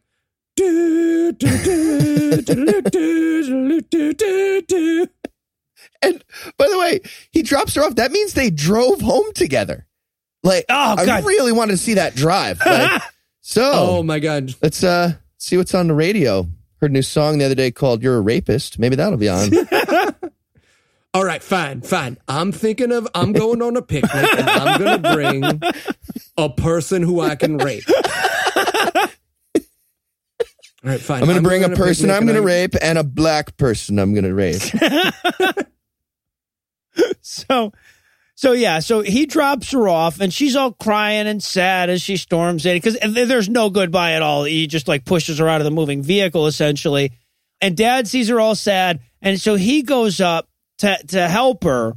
And Dad's advice here, you know, she's like, "Oh, I told him he was I was a virgin. He doesn't want to be with me anymore." Um, Dad's advice is never. I, this is a quote: "Never let anyone convince you you're doing something wrong." Yep, What? that's his actual quote. Jesus, that is the worst advice I've ever heard in anything. Yeah, that's that's pretty crazy. Yeah. like even in the context there's got to be a better way to put that he's like you know and it's not like hey look in this situation it's look you know what we've always told you outside perspectives on morality are useless I guess. By the way, she also uses the word despondent while crying. Who? Yeah, he says big became so words like that? despondent. He seemed c- c- c- crestfallen. Like what? Just use small words while you're crying. Weird. I guess i just last perspicacity Perspicacity. you could say i'm casper percity But to be or possess the best mattress in the industry going on a lot of free ads this week. Um, and okay, so dad knows how to cheer her up, don't he? It's by starting a duet with a weeping fat woman. Fuck you, Eli. You had seen this part. You could have warned me before I went in. You'd already seen up to here before I started watching. and, and she does not join in for a while and you can see the other actor be like come on seriously You're supposed to- So what do you do when you're sad and you're si- okay your turn everybody all right three, two, one i wanted them to be out of sync just like oh, no no i'm in f i'm in f Are in F? i'm in f You don't seem my to be tempo. an F. Okay. three four Row, what four. do Wait. seven so yeah so now that he's sung her back to happiness he's gonna go eat because this was a non-eating scene um, and then we head to jordan at breakfast at, in his mansion uh, important papering yep just shuffling through his drug dealer paperwork i guess It's miming it. Yeah. I don't know. like what's happening there? Like this, uh, the owner of a multinational pharmaceutical company is doing like clerical work with a physical paper notebook. well and that's what they've sold him as up to this point we now know he was a cocaine dealer so a cocaine dealer is doing paperwork Just like this, the CEO of Pfizer, just with a legal pad doing a tally of erections one by one. What's happening here? Just all right uh carlos look i'm looking at your 1099 and i need a w9 from you i need a whole lot of more of this paperwork uh i think we're gonna go with paychecks but And so as as he's paperworking, his wife, who's a little less drunk because it's morning, shows up and and has this like, you know, can it be like it was before conversation with him? Which, if he's the villain, his reaction makes perfect goddamn sense. he is so casual about his wife's breakdown about their lost love. She's like why i love you and i want it to be like it was. And he was like yeah no i get that. I get that that's something you'd want. Hmm, sorry i'm just doing this math real quick. Four plus four and i don't love you anymore. Uh, uh, okay he says, We've come a long way since then, N word to her. like, like, like not the N word, like he says literally N word. I'm pretty sure that was the think line. he says that That is our euphemism. I, It's I offensive. think I don't like this you movie. might have said onward, maybe. I don't know. Uh, wait, that makes way more sense. he probably said onward. so, Wait, we've come a long way since then. On, yeah, yep, it's onward. so, um, yeah, no. And then the daughter gets launched into this scene from a catapult to break up this tedious fucking conversation. Right. And she's like, Daddy, Daddy, play with me. And he goes, You know what? And like, like as a diss, he goes, Why don't you play with your shitty mom? She doesn't have anything to do. And she's like, Fine, I'll go play with our child. You're the good parent. Yeah. yeah, exactly. But she has to push his papers around like a bitch before he leaves. Um, there, there's one other amazing line in this. This is like super wise, actually. The the husband, while he's talking to the wife, giving her the speech here, he says, "Keep one foot in the past and one foot in the future, and you take a dump all over the present." That's This- awesome. Well, That's an amazing saying. It's a great visual, but I mean, do, it, does that guy just automatically shit if his legs are spread a certain width? I mean, is that not? What do you guys do? Yeah. I, I'm, I'm on Heath's side. How do you here. guys use the physics of your body to take a shit when you want to? Exactly. If, if my feet spread more than two feet apart, I am shit. oh, I see. I like, yeah, and you know, you get to Yeah. pick up somebody in the next stall, take a nice stance. Yeah, yeah, a lot of good reasons for that. Absolutely. That's a great saying. Uh, I'm gonna, I'm gonna, I'm gonna use that in response to like everything from now on. I love that. I appreciate the I should be writing speeches for the Dalai Lama. Like that's like super. that's like super. You know, Zen. I like it. So, meanwhile, back at work, Pam and her friends are all s- squeezed awkwardly into a single close up. And, and literally, they're all just like yelling their characteristics. He's like, I'm gay. I'm a whore. Might as well End of be. scene. Right. Oh, so fun. And they're gathered in front of this laptop like grandparents trying to Skype. Yes. They're, they're just like bumping their faces into the camera, and then like, good, no, move it. And then they're like 400 yards down a fairway, like not even close. Yeah, yeah, exactly. And also the fi- the, the shot is so clearly framed on the slutty fl- friend's cleavage. Mm, Yep. violet. It tunnel vision. So eh, okay, Eh, now we learned in this scene it's been over a month since they broke up, or since she admitted that she was a virgin and he dropped her off after trying to sexually assault her, and she's still obsessing over him, and the friends are still obsessing over her, obsessing over him. That's all we get out of this scene. Sure is. Well, that and some advice to take felony revenge on him for not liking her anymore. Um, and then she goes to talk to her pastor about this. And man, do we get a shift in background noise for this oh, scene. it's like, all right, I'll go talk to my pastor. Yeah, apparently she goes to church in a goddamn active wind tunnel. I wanted it to pan over and there's just some guys doing that weird squirrel wind thing in a tunnel next to them. Just like, are we bothering you? No, it's fine. This was a weird way to raise money. And the pastor seems to be making it very clear that if no one else would like that ass, he will take it. Yeah, he says when one door closes, another one opens. One with a sweet triangle mustache and an awesome button down shirt. I'm just saying, you know, whatever you, You never, want. you never know. You know. Push. My dick. What? what? But but but then again, his his actual advice first is to push to pray until something happens. Also to continue to obsess over the man that has not contacted her in a month. That's the actual advice he gives. So on that bizarrely shitty nugget, I suppose we can take a quick break. But first, let me give Act Three the hard sell. Will Pamela at least offer up some mouth stuff? Does it still count if he puts it in her ass? Will Heath say the N word? Find out the answers to these questions and more when we return for the depressing as fuck conclusion of Don't Touch If You Ain't Prayed. Miss Matthews, Oh, hi, Mrs. Wendy. have you finished that account yet? No, sorry, Mrs. Wendy. Seriously? It's been four years.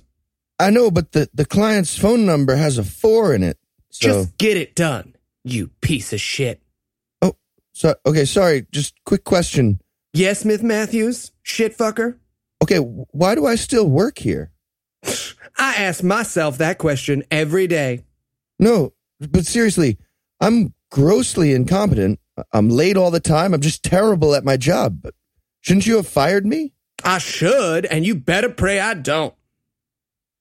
No, don't don't say something sassy. Literally, just answer the question, why haven't you fired me? As the day is long, Fire me.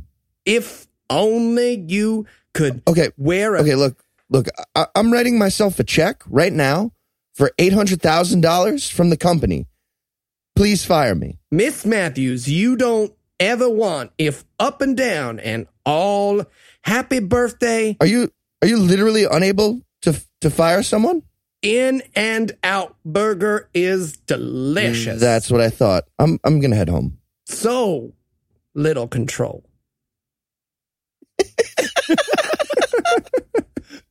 the fucking oh god it was so goddamn yeah. Uh-huh. that's the scene. And we're back for more of this shit. Now when we last saw our hero she was getting shitty advice from a pastor. I'm sorry she was getting advice from a pastor. Sorry about the verbosity there. And now we're going to catch up with her showing up at home to her 30 year old teenage sister again. Gain some perspective, Noah. right? Um so and and and her sister says well you know some sexy voiced man called for you and we have to go through like a 10 minute thing where she has to buy the phone message from her sister And again, this is so weird because this is a movie trope gone crazy as usual in this movie. Look, it's weird to feud with your younger sister when you're 40, and the whole like five dollars, you better give me the phone message thing is funny, but only if you don't pay her and then she then delivers the message. yeah right Which, by the way, will come back because apparently that agreement will just run on for the rest of the film. yeah yeah can't afford to fucking get her own place but she can afford to buy her messages from her sister But does the sister even give a message? She's just like, here's this very obviously a public bathroom napkin prop that's clearly blank. So I'm just gonna tell you the message verbally. Some guy named Danny called. yeah. Yeah, it was some sexy voiced man named Danny that called her. And right about the time we learned this, Grandpa comes in to be all funny at us again. Oof.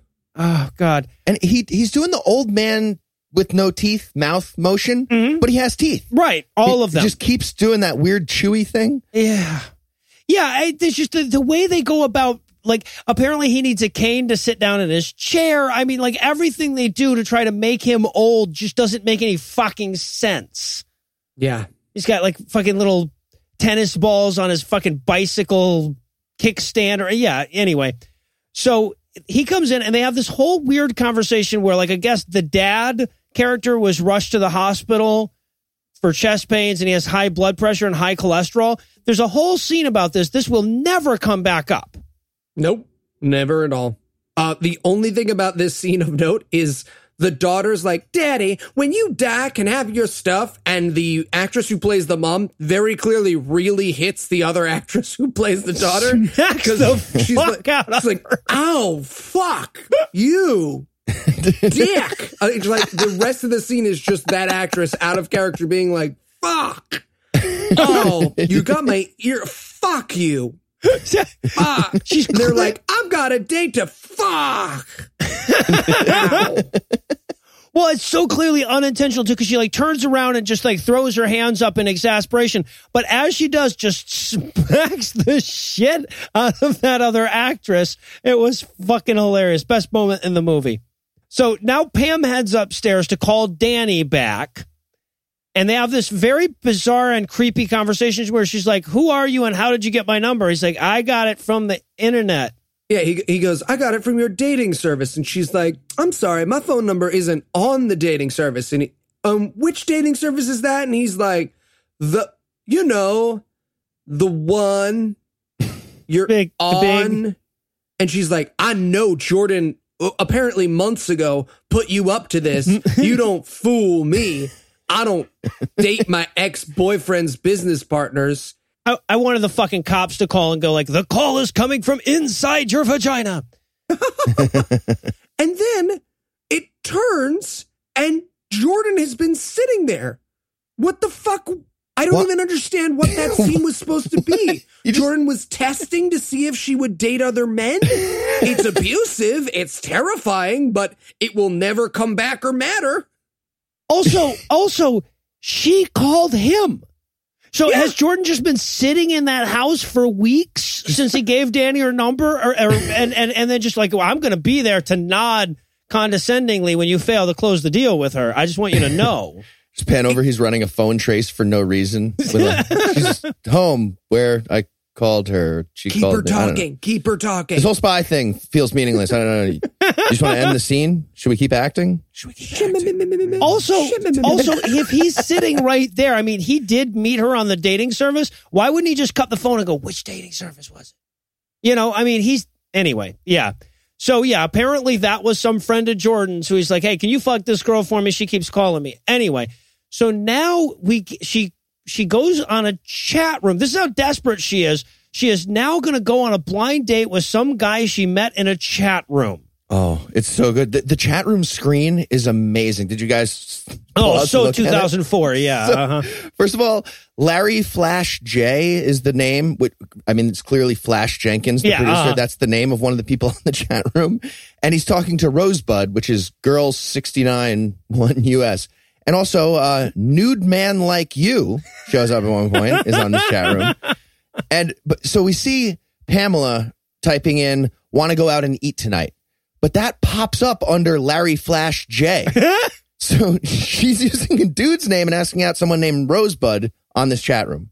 That's what's happening. That's how it goes down. Yeah, exactly. So yeah, once that to catch a predator intro is over, we cut to the restaurant and this and we have again like they're trying to do that scene where she's like waiting for a blind date and one guy comes in she's like, "Oh, I hope it's not him." And then another guy comes in and she's like, "Mm, "I hope it's not him." Except for they don't know that when you do that, you're supposed to have people you know, like whom one would clearly think one or the other thing about. nope, just dudes. Just random for 12 minutes. So many of them would have been inappropriate. Like so funny. They would like they wouldn't want that guy. She, just, she reacts. And finally, damn it, if Jordan doesn't come in, he was cyber stalking her this whole time. He is the protagonist of this movie. I don't Uh, get that. And he goes by Rosebud on chat rooms, apparently, which is weird. I mean, whatever you want, but you know, yeah, you know, it's that. his, his thing, but that is a little weird. Also, by the way, they're at an Ethiopian restaurant, and is this a standard thing I, in an Ethiopian restaurant? Does the the waiter give you a menu and also like a basket of cobra snakes? Because that's what Yep. appears to be what happens. Here's your menu. Here's your sombrero for you to eat out of. Yeah, Is that what? The, okay. Do you eat out of a sombrero there? I'm going to go ahead and say yes maybe I- because you won't find out until Tuesday that I'm lying to you. Yeah, That's how Ethiopian people eat their food yeah, why out of a basket. You're racist. So, You don't know I'm wrong. You at home right now, you're like, oh, Eli, but you're like, wait, how do Ethiopian people eat their food? Normal. Of- That's how they eat their food. Normal. I don't know though, because we've seen Vultures of Horror, and there's nothing normal about the way they eat their food. So, They don't have bat. They have ladles, but they didn't have any sombreros. yeah, right, right. No, don't it's a cultural thing. It's across. Yeah. and it, one one of isn't Africa's not the better same. than the other. It's just yeah, exactly.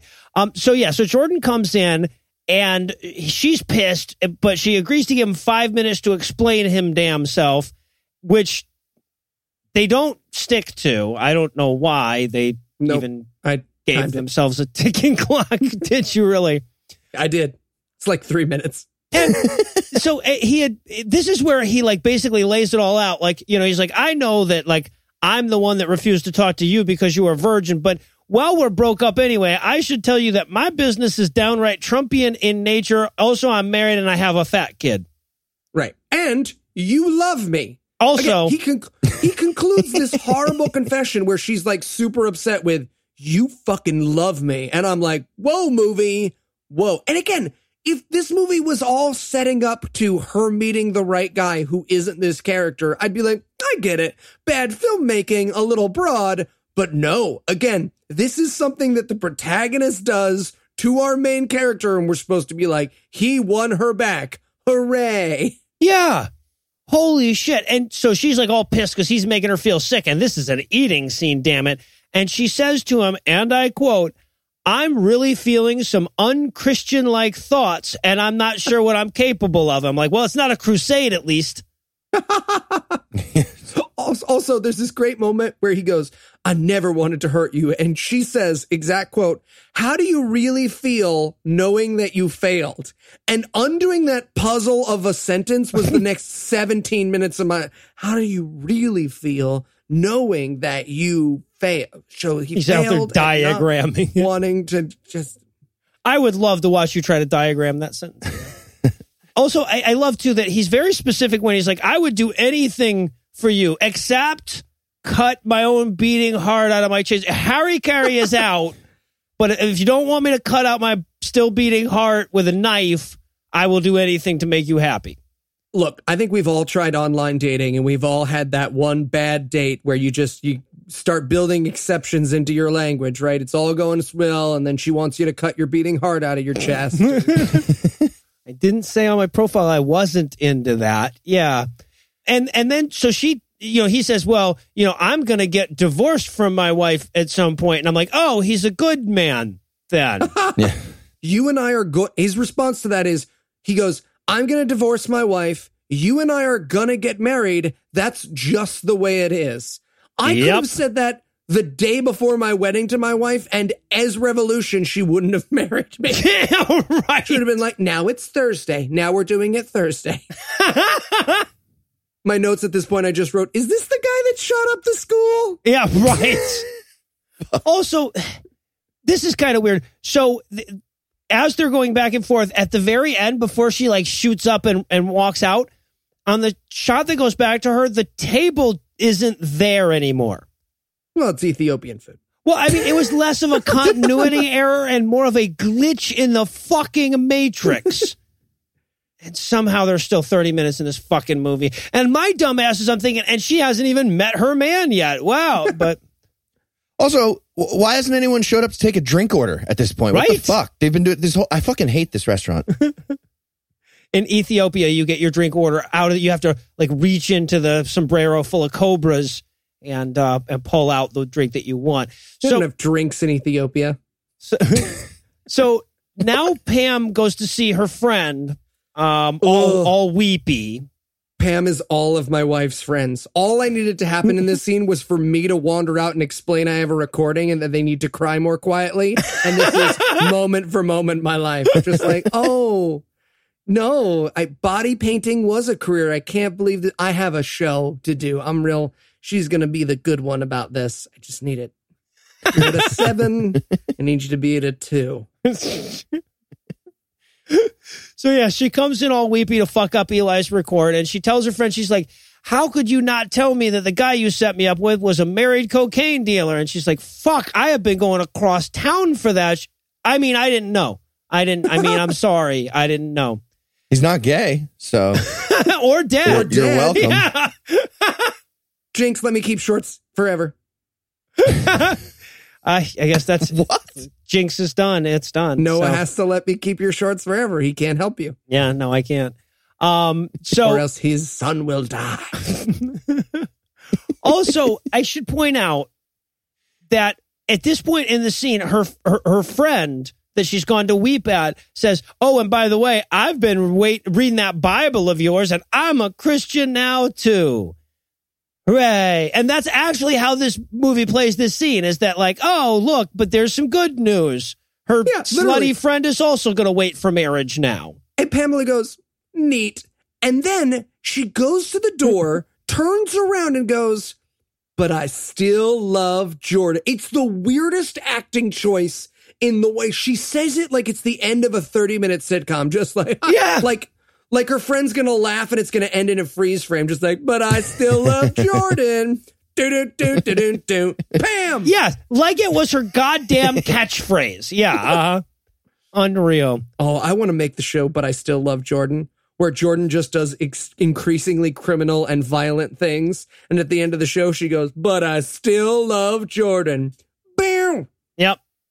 Modern day Archie Bunkers. So I feel like this universe is about to converge with loving the bad man. Still loving the bad man, whatever. so uh, now we check. Loving the Jordan.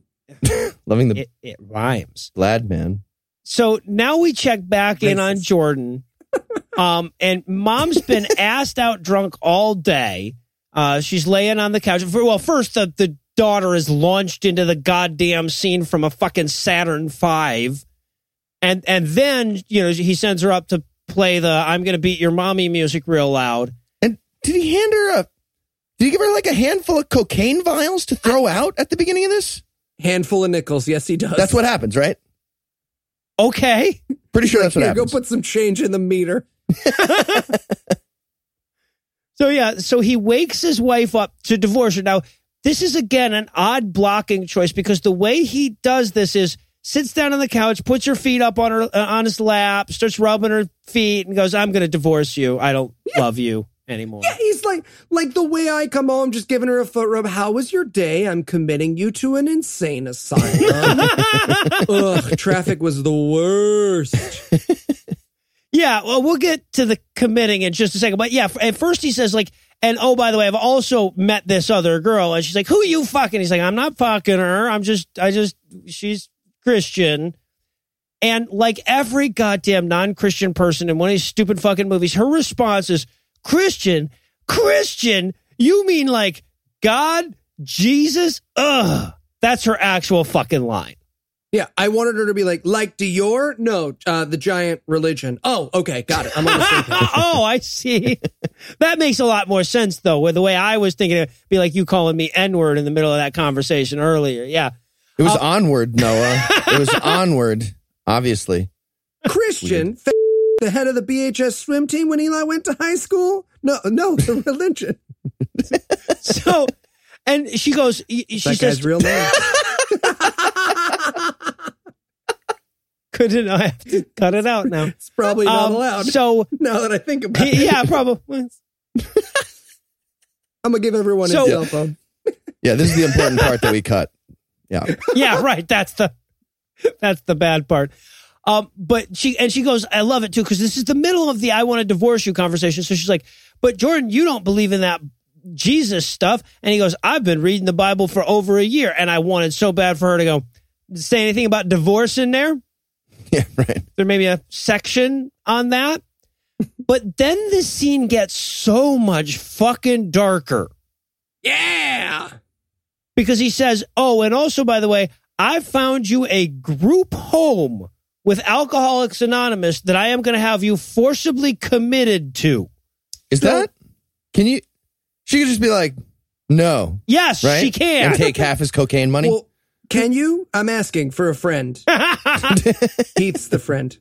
no, that can't be done. Maybe also Although Andrew. it could be a lot we could do with that loft.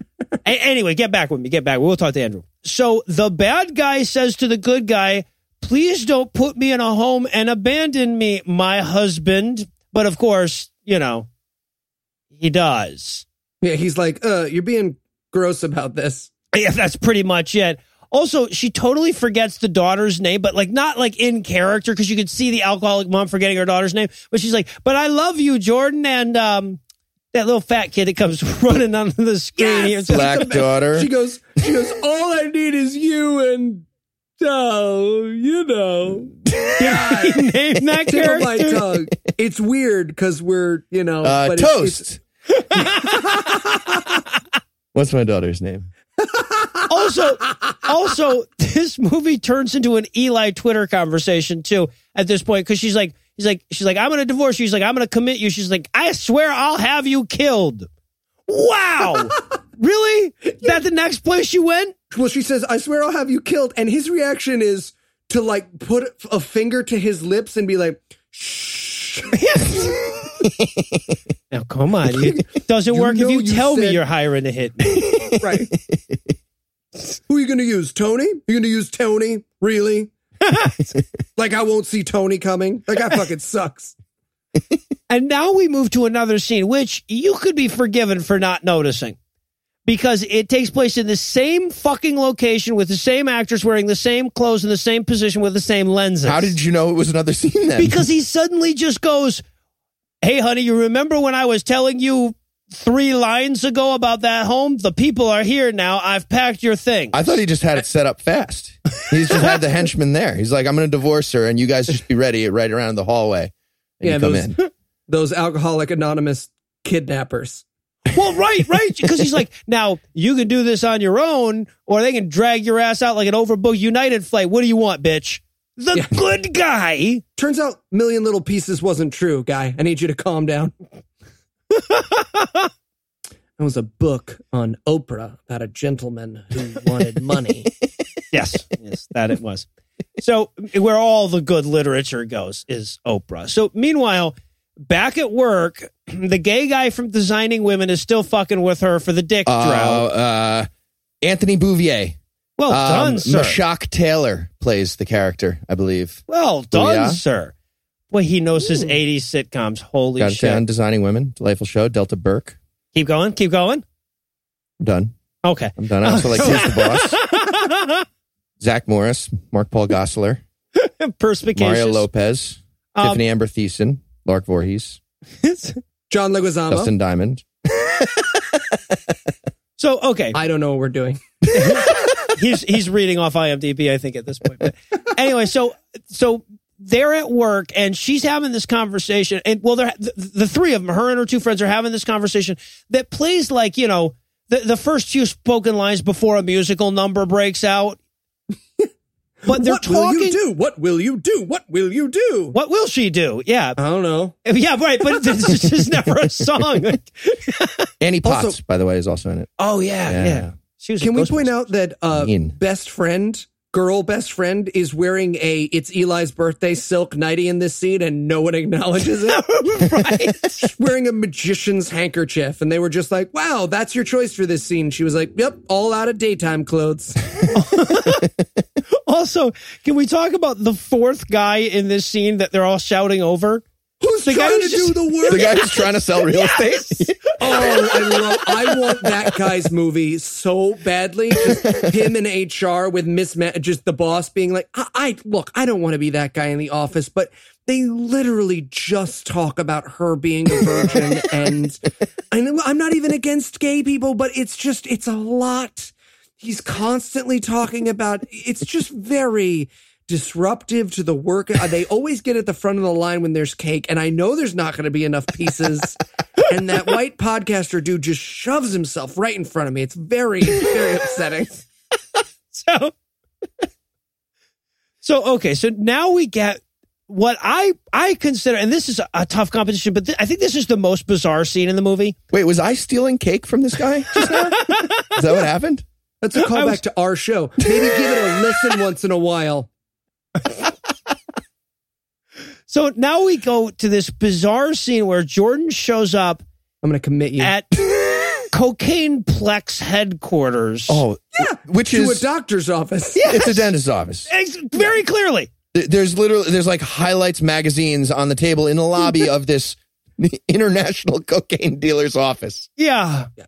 And and uh, we we start to realize where they are when he st- he's got his daughter with him, right? He sits her down in the the waiting room that cocaine kingpins have, and he says, "If I'm not out of there in five minutes, you take this phone, you call the police, you run to the elevator." I'm like, "Why would you bring your fucking daughter to the cocaine plex headquarters? You stupid jackass!" Well, who would call the police and run down the stairs if not his daughter? Well, I mean, we saw the daughter. That daughter is not running down any stairs. Yeah, Two thugs come after her and she's like, "Bring it, motherfucker!" Never mind. You're fine. We were going to use you to kidnap, but it's. No, I don't, we we don't have. feel like this is going to be a, a reverse taken van. situation. Just stiff arms like beast mode. They fly back. Jonathan Vilma. Just Mean Joe Greene tackling them. so yeah, well she gets she is launched like mean joe greene in most instances yeah so now we end up okay so he goes in to meet his cocaine boss who by the way is the only white person in this movie so even in cocaine dealing there's a glass ceiling A- and he's in a suit 19 sizes too big for him. he looks like he's at the end of Big. Like Yes! he had his own big journey and he's just like Heath at my wedding with the sleeves seven sizes too long. Got a bottle of scotch hidden in each. You told me where to get that suit. Whatever. It was bespoke. Um yeah okay so and he says to his cocaine dealer he's like i want out. And they have the whole well you understand the consequences of that don't you mr bryant? Um and he's like yeah but i'll go tell the cops about you if you piss me off. And i'm like oh that's the right way to get on a coke dealer's good side right there.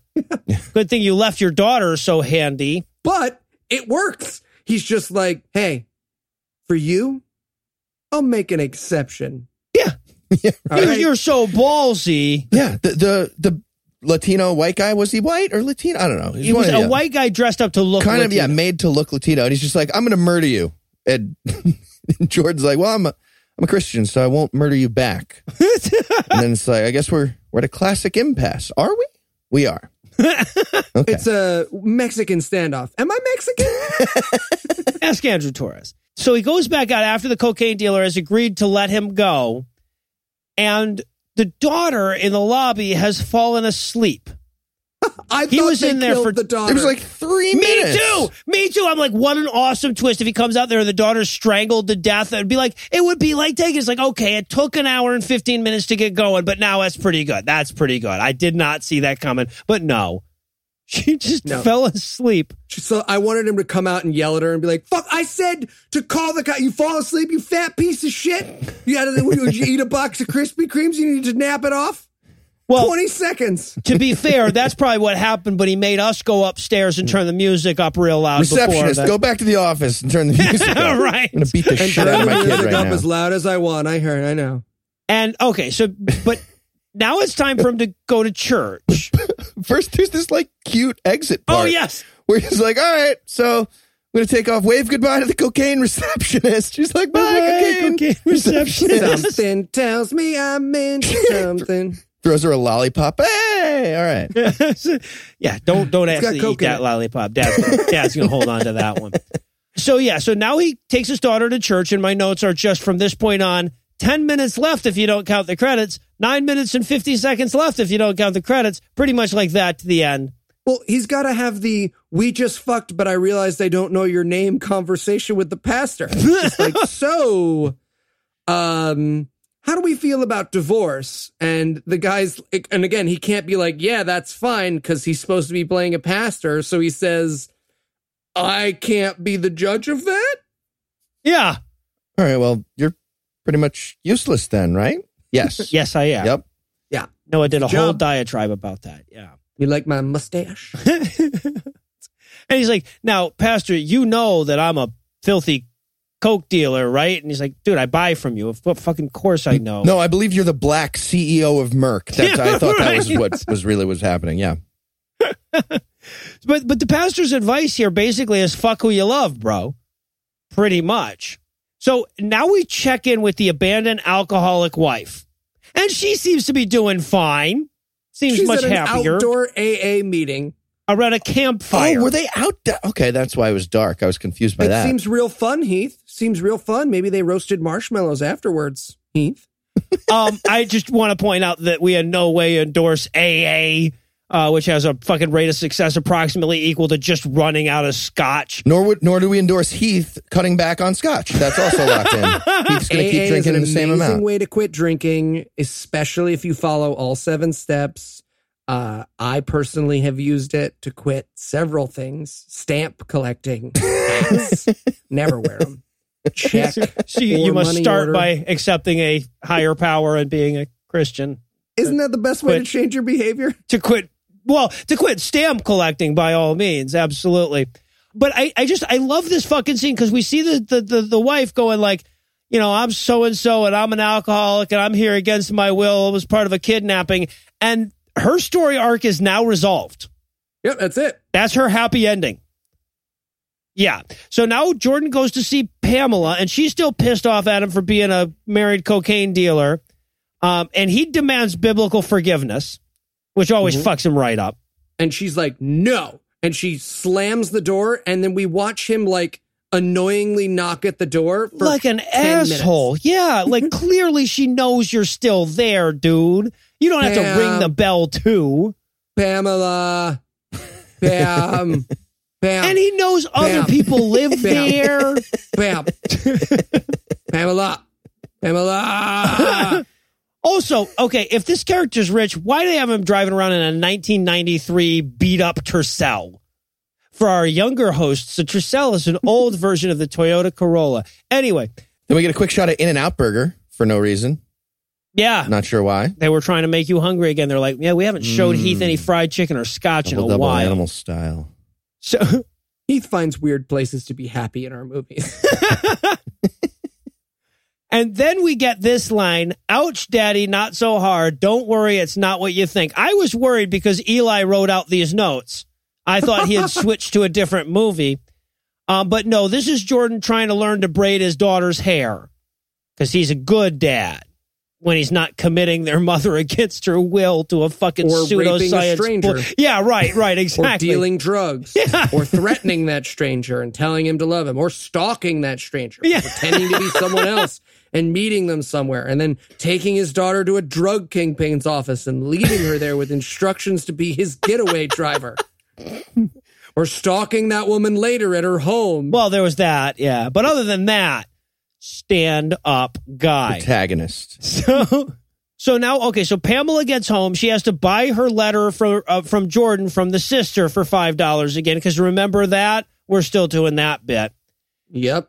And then she goes up to her room to read the letter. Now, they do the movie like voiceover, like him talking as she's reading the letter thing. But like every other movie trope they use, they completely fuck it up because there are other people in the room reacting to his voiceover, Yeah, like they can hear him. nodding But- along.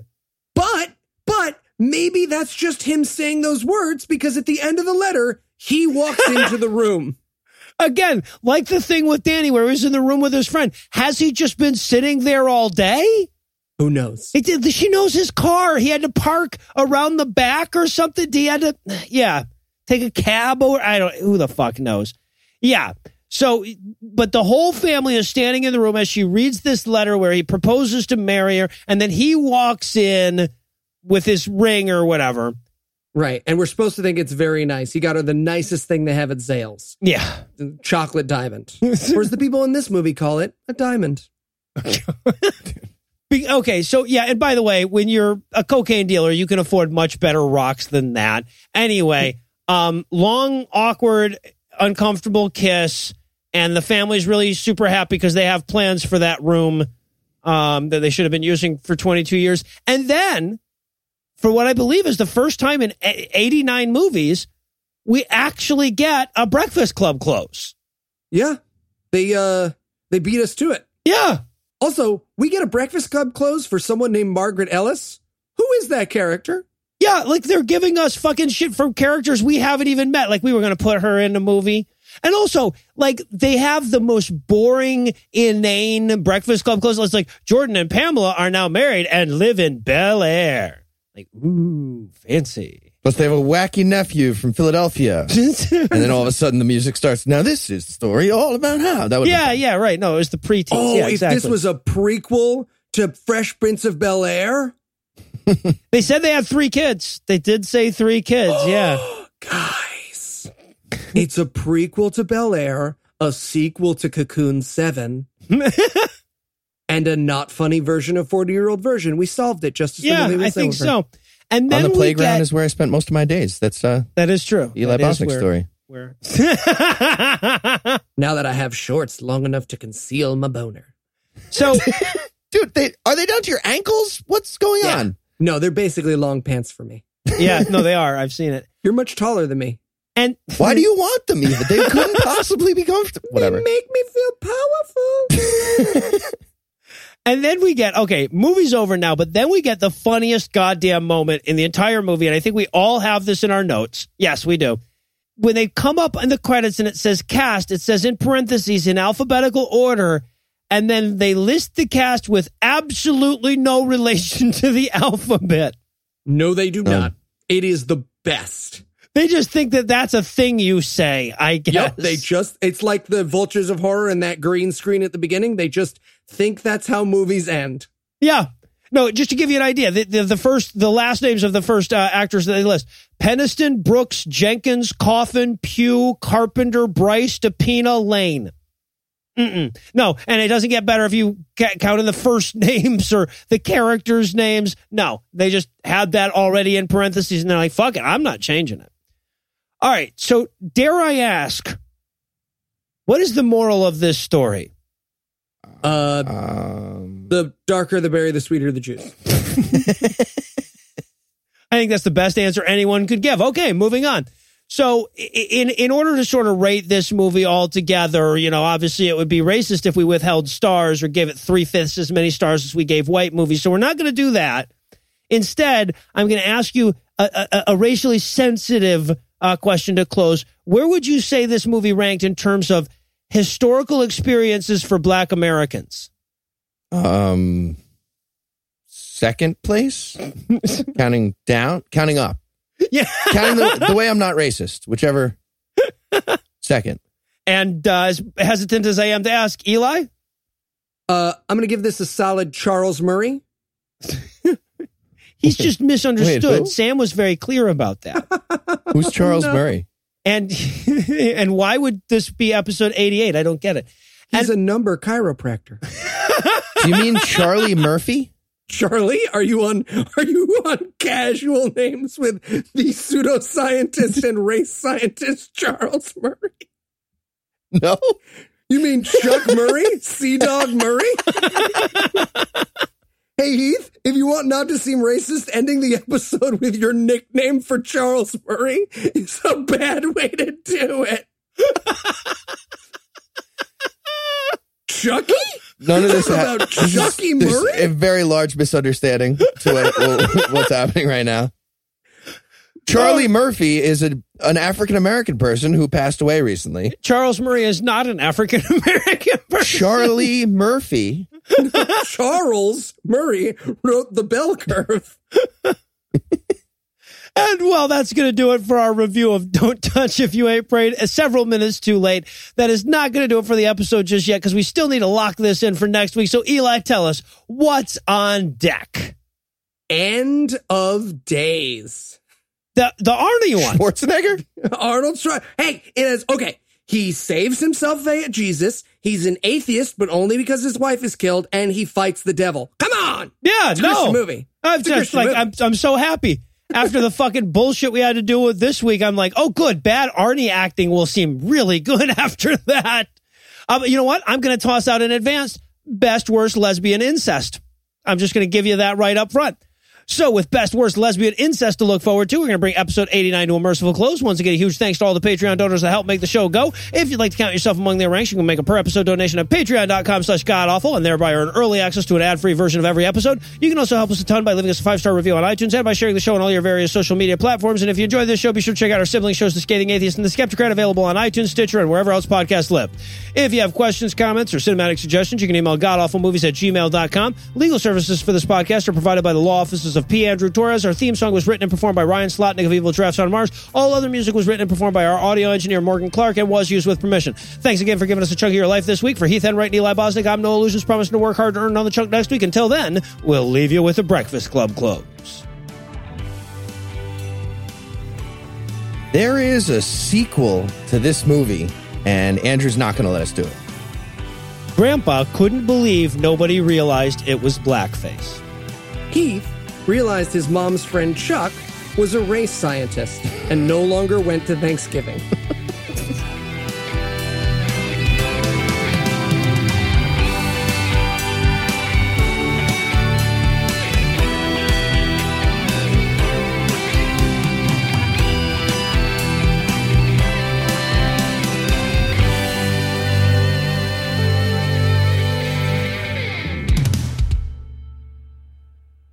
right.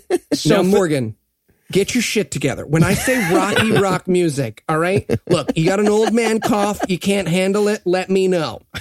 All right? The preceding podcast was a production of Puzzle and a Thunderstorm LLC, copyright 2017, all rights reserved.